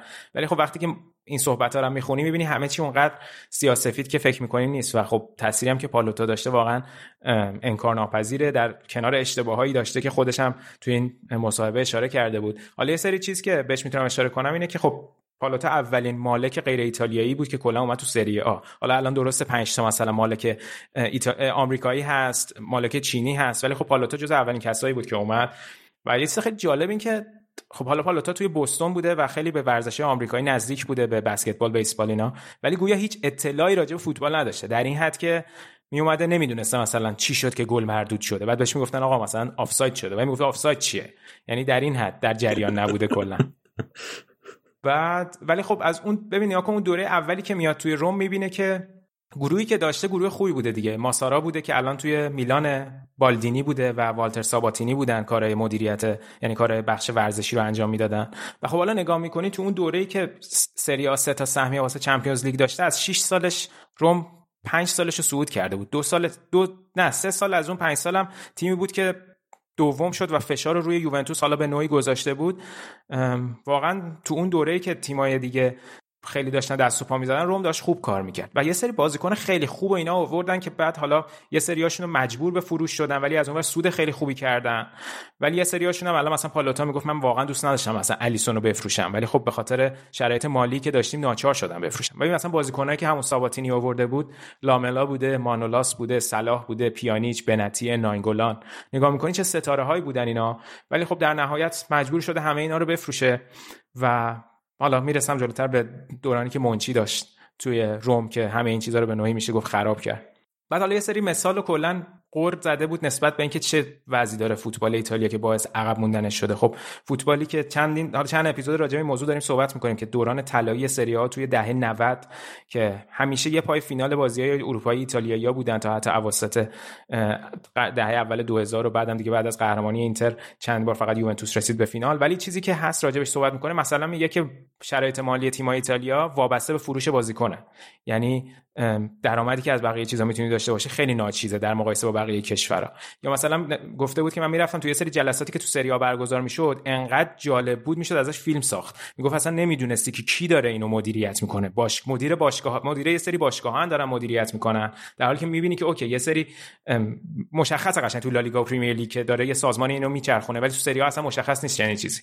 بعد حالا سفره دلش باز شده بود سر استادیوم که چه بلایی سر مثلا میگه که این پروژه استادیوم روم چقدر به ضرر روم شد. یه سری چیزای جالب گفته بود. گفته حالا تو این چند سال که سه بار شهردار روم عوض شد من با این درگیری داشتم. بعد میگفتش که ما اومده بودیم یه سال یه, سالی مقایسه کرده بود که روم و یوونتوس قبل از اینکه یوونتوس استادیومش رو بسازه کمترین درآمد و از بلیت فروشی و اون درآمد روزانه بازی ها داشتن. یوونتوس که استادیومش رو ساخت تفاوت درآمدش یه چیزی حدود 40 تا 50 میلیون یورو شد در سال. و این میشه به اندازه اون درآمدی که یه تیم وقتی صعود می‌کنه چمپیونز لیگ به دست میاره. یعنی همینجا ببین چقدر فاصله افتاده بین یوونتوس و روم. بعد می‌گفت یه سری پکیج VIP خیلی خوب داشتن برای بازی ها که مثلا یه سری افراد می اومدن توی استادیوم سر بازی ها توی این پکیج VIP میشستن و خب حالا خیلی facility های خیلی خوبی داشتن. بعد می‌گفت که ما برای اینکه هفته بعد قرار بود لاتزیو اونجا بازی کنه مجبور بودیم اینا رو جمع کنیم که لاتزیو اونجا بازیشو بکنه. دوباره هفته بعد که بازی روم دوباره همه اونا رو install کنیم برای اون VIP روم می‌گفت همه اینا هزینه بوده. یا مثلا کلی از این season ticket ها مجانی می‌رفته اصلا. در نتیجه اوضاع اسفناکی داشته و می‌گفته همه هدف من این بوده که این بتونیم استادیوم رو داشته باشیم که به درآمدزایی برسیم که خب اونم نتیجه نداد. به هزار و یک دلیل و می‌بینیم الان کماکان مشکل دارن. اصلا پروژه کلا کنسل شده می‌خوان یه جای دیگه بسازن. راجع به اینم که چند بار صحبت کردیم. بعد حالا داستان توتی و دروسی هم که توی همه این سالا به وجود اومد که خیلی منفی شد نسبت به دید نسبت به پالوتا و اون دوره که اسپالتی بود سر اینکه توتی خدافظی کرد کلا و بعدش هم که توتی نمون توی باشگاه. حالا اونا جای بحثای دیگه ای داره.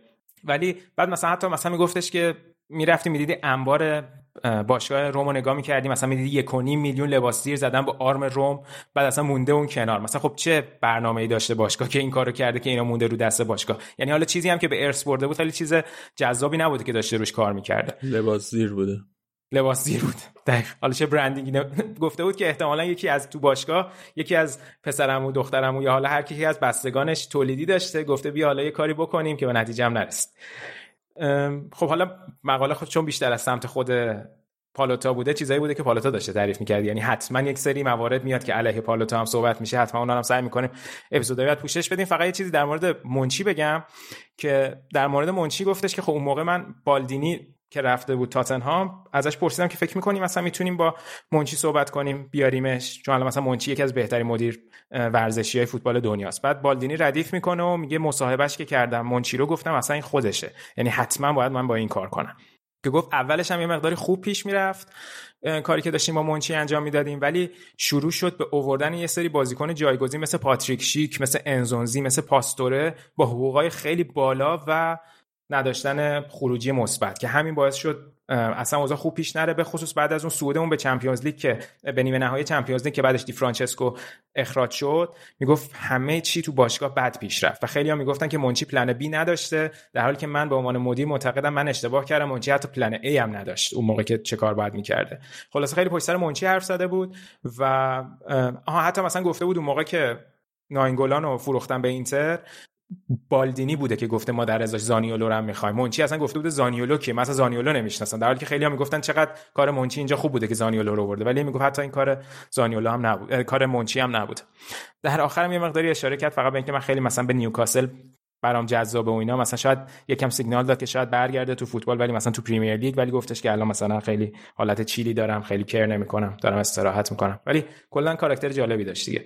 این منچی خیلی بچه با مرامه هر چی رو میاد فوشش میدن نمیاد جواب بده. واقعا. نه دیگه واقعا فکر کنم خیلی یعنی حتی همین هورنکسل هم فکر کنم نوشته بود که ما چند بار خواستیم مصاحبه کنه مصاحبه نکرده. یعنی راجع به هیچ چی از دوران رومش صحبت نکرده. اوکی. بریم یه برای اختتام بخش ایتالیا. یه سوال ازت بپرسم. اپیزود قبلی مجسمه زانتیو زدیم سر سنسی رو این هفته واسه میلان می‌خوایم یه مجسمه بزنیم. از کدوم صحنه تاریخ میلان مجسمه می‌زنی؟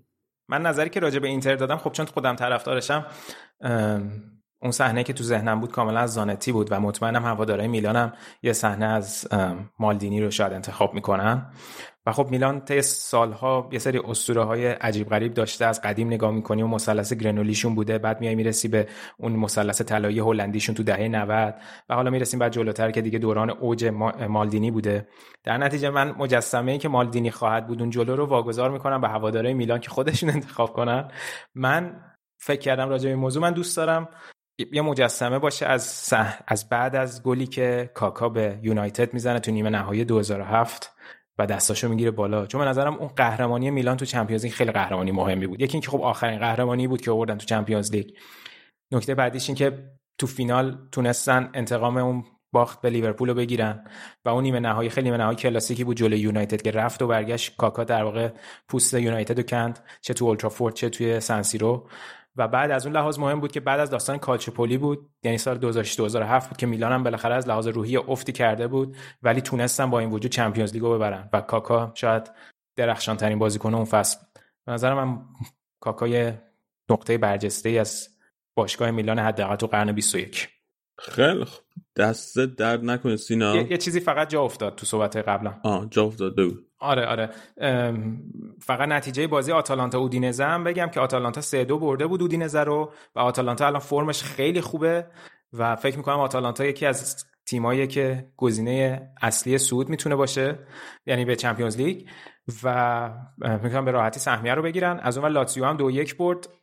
سپتزیا رو یه گل زد. سپتزیا یه دونه برگردون محشر زد. ورده بازیکنشون به خدا اینو اگه رونالدو اینا زده بودن بیچاره شده بودیم تو توییتر. ولی اینو من اینستاگرام توییتر همه اخبار ورزشی. ولی اینو هیچ جا ندیدم. بزن حتما بریم ببینید خیلی گل قشنگی بود. لاتزیو هم برد تا حالا لاتزیو هم کماکان امید داشته باشه برای سهمیه و دیگه همین. دیگه فکر کنم همه چی پوشش دادیم. اوکی. دست درد نکنه. سینا ممنون. دست همه شما که تا اینجا ما گوش دادینم درد نکنه. دمتون گرم.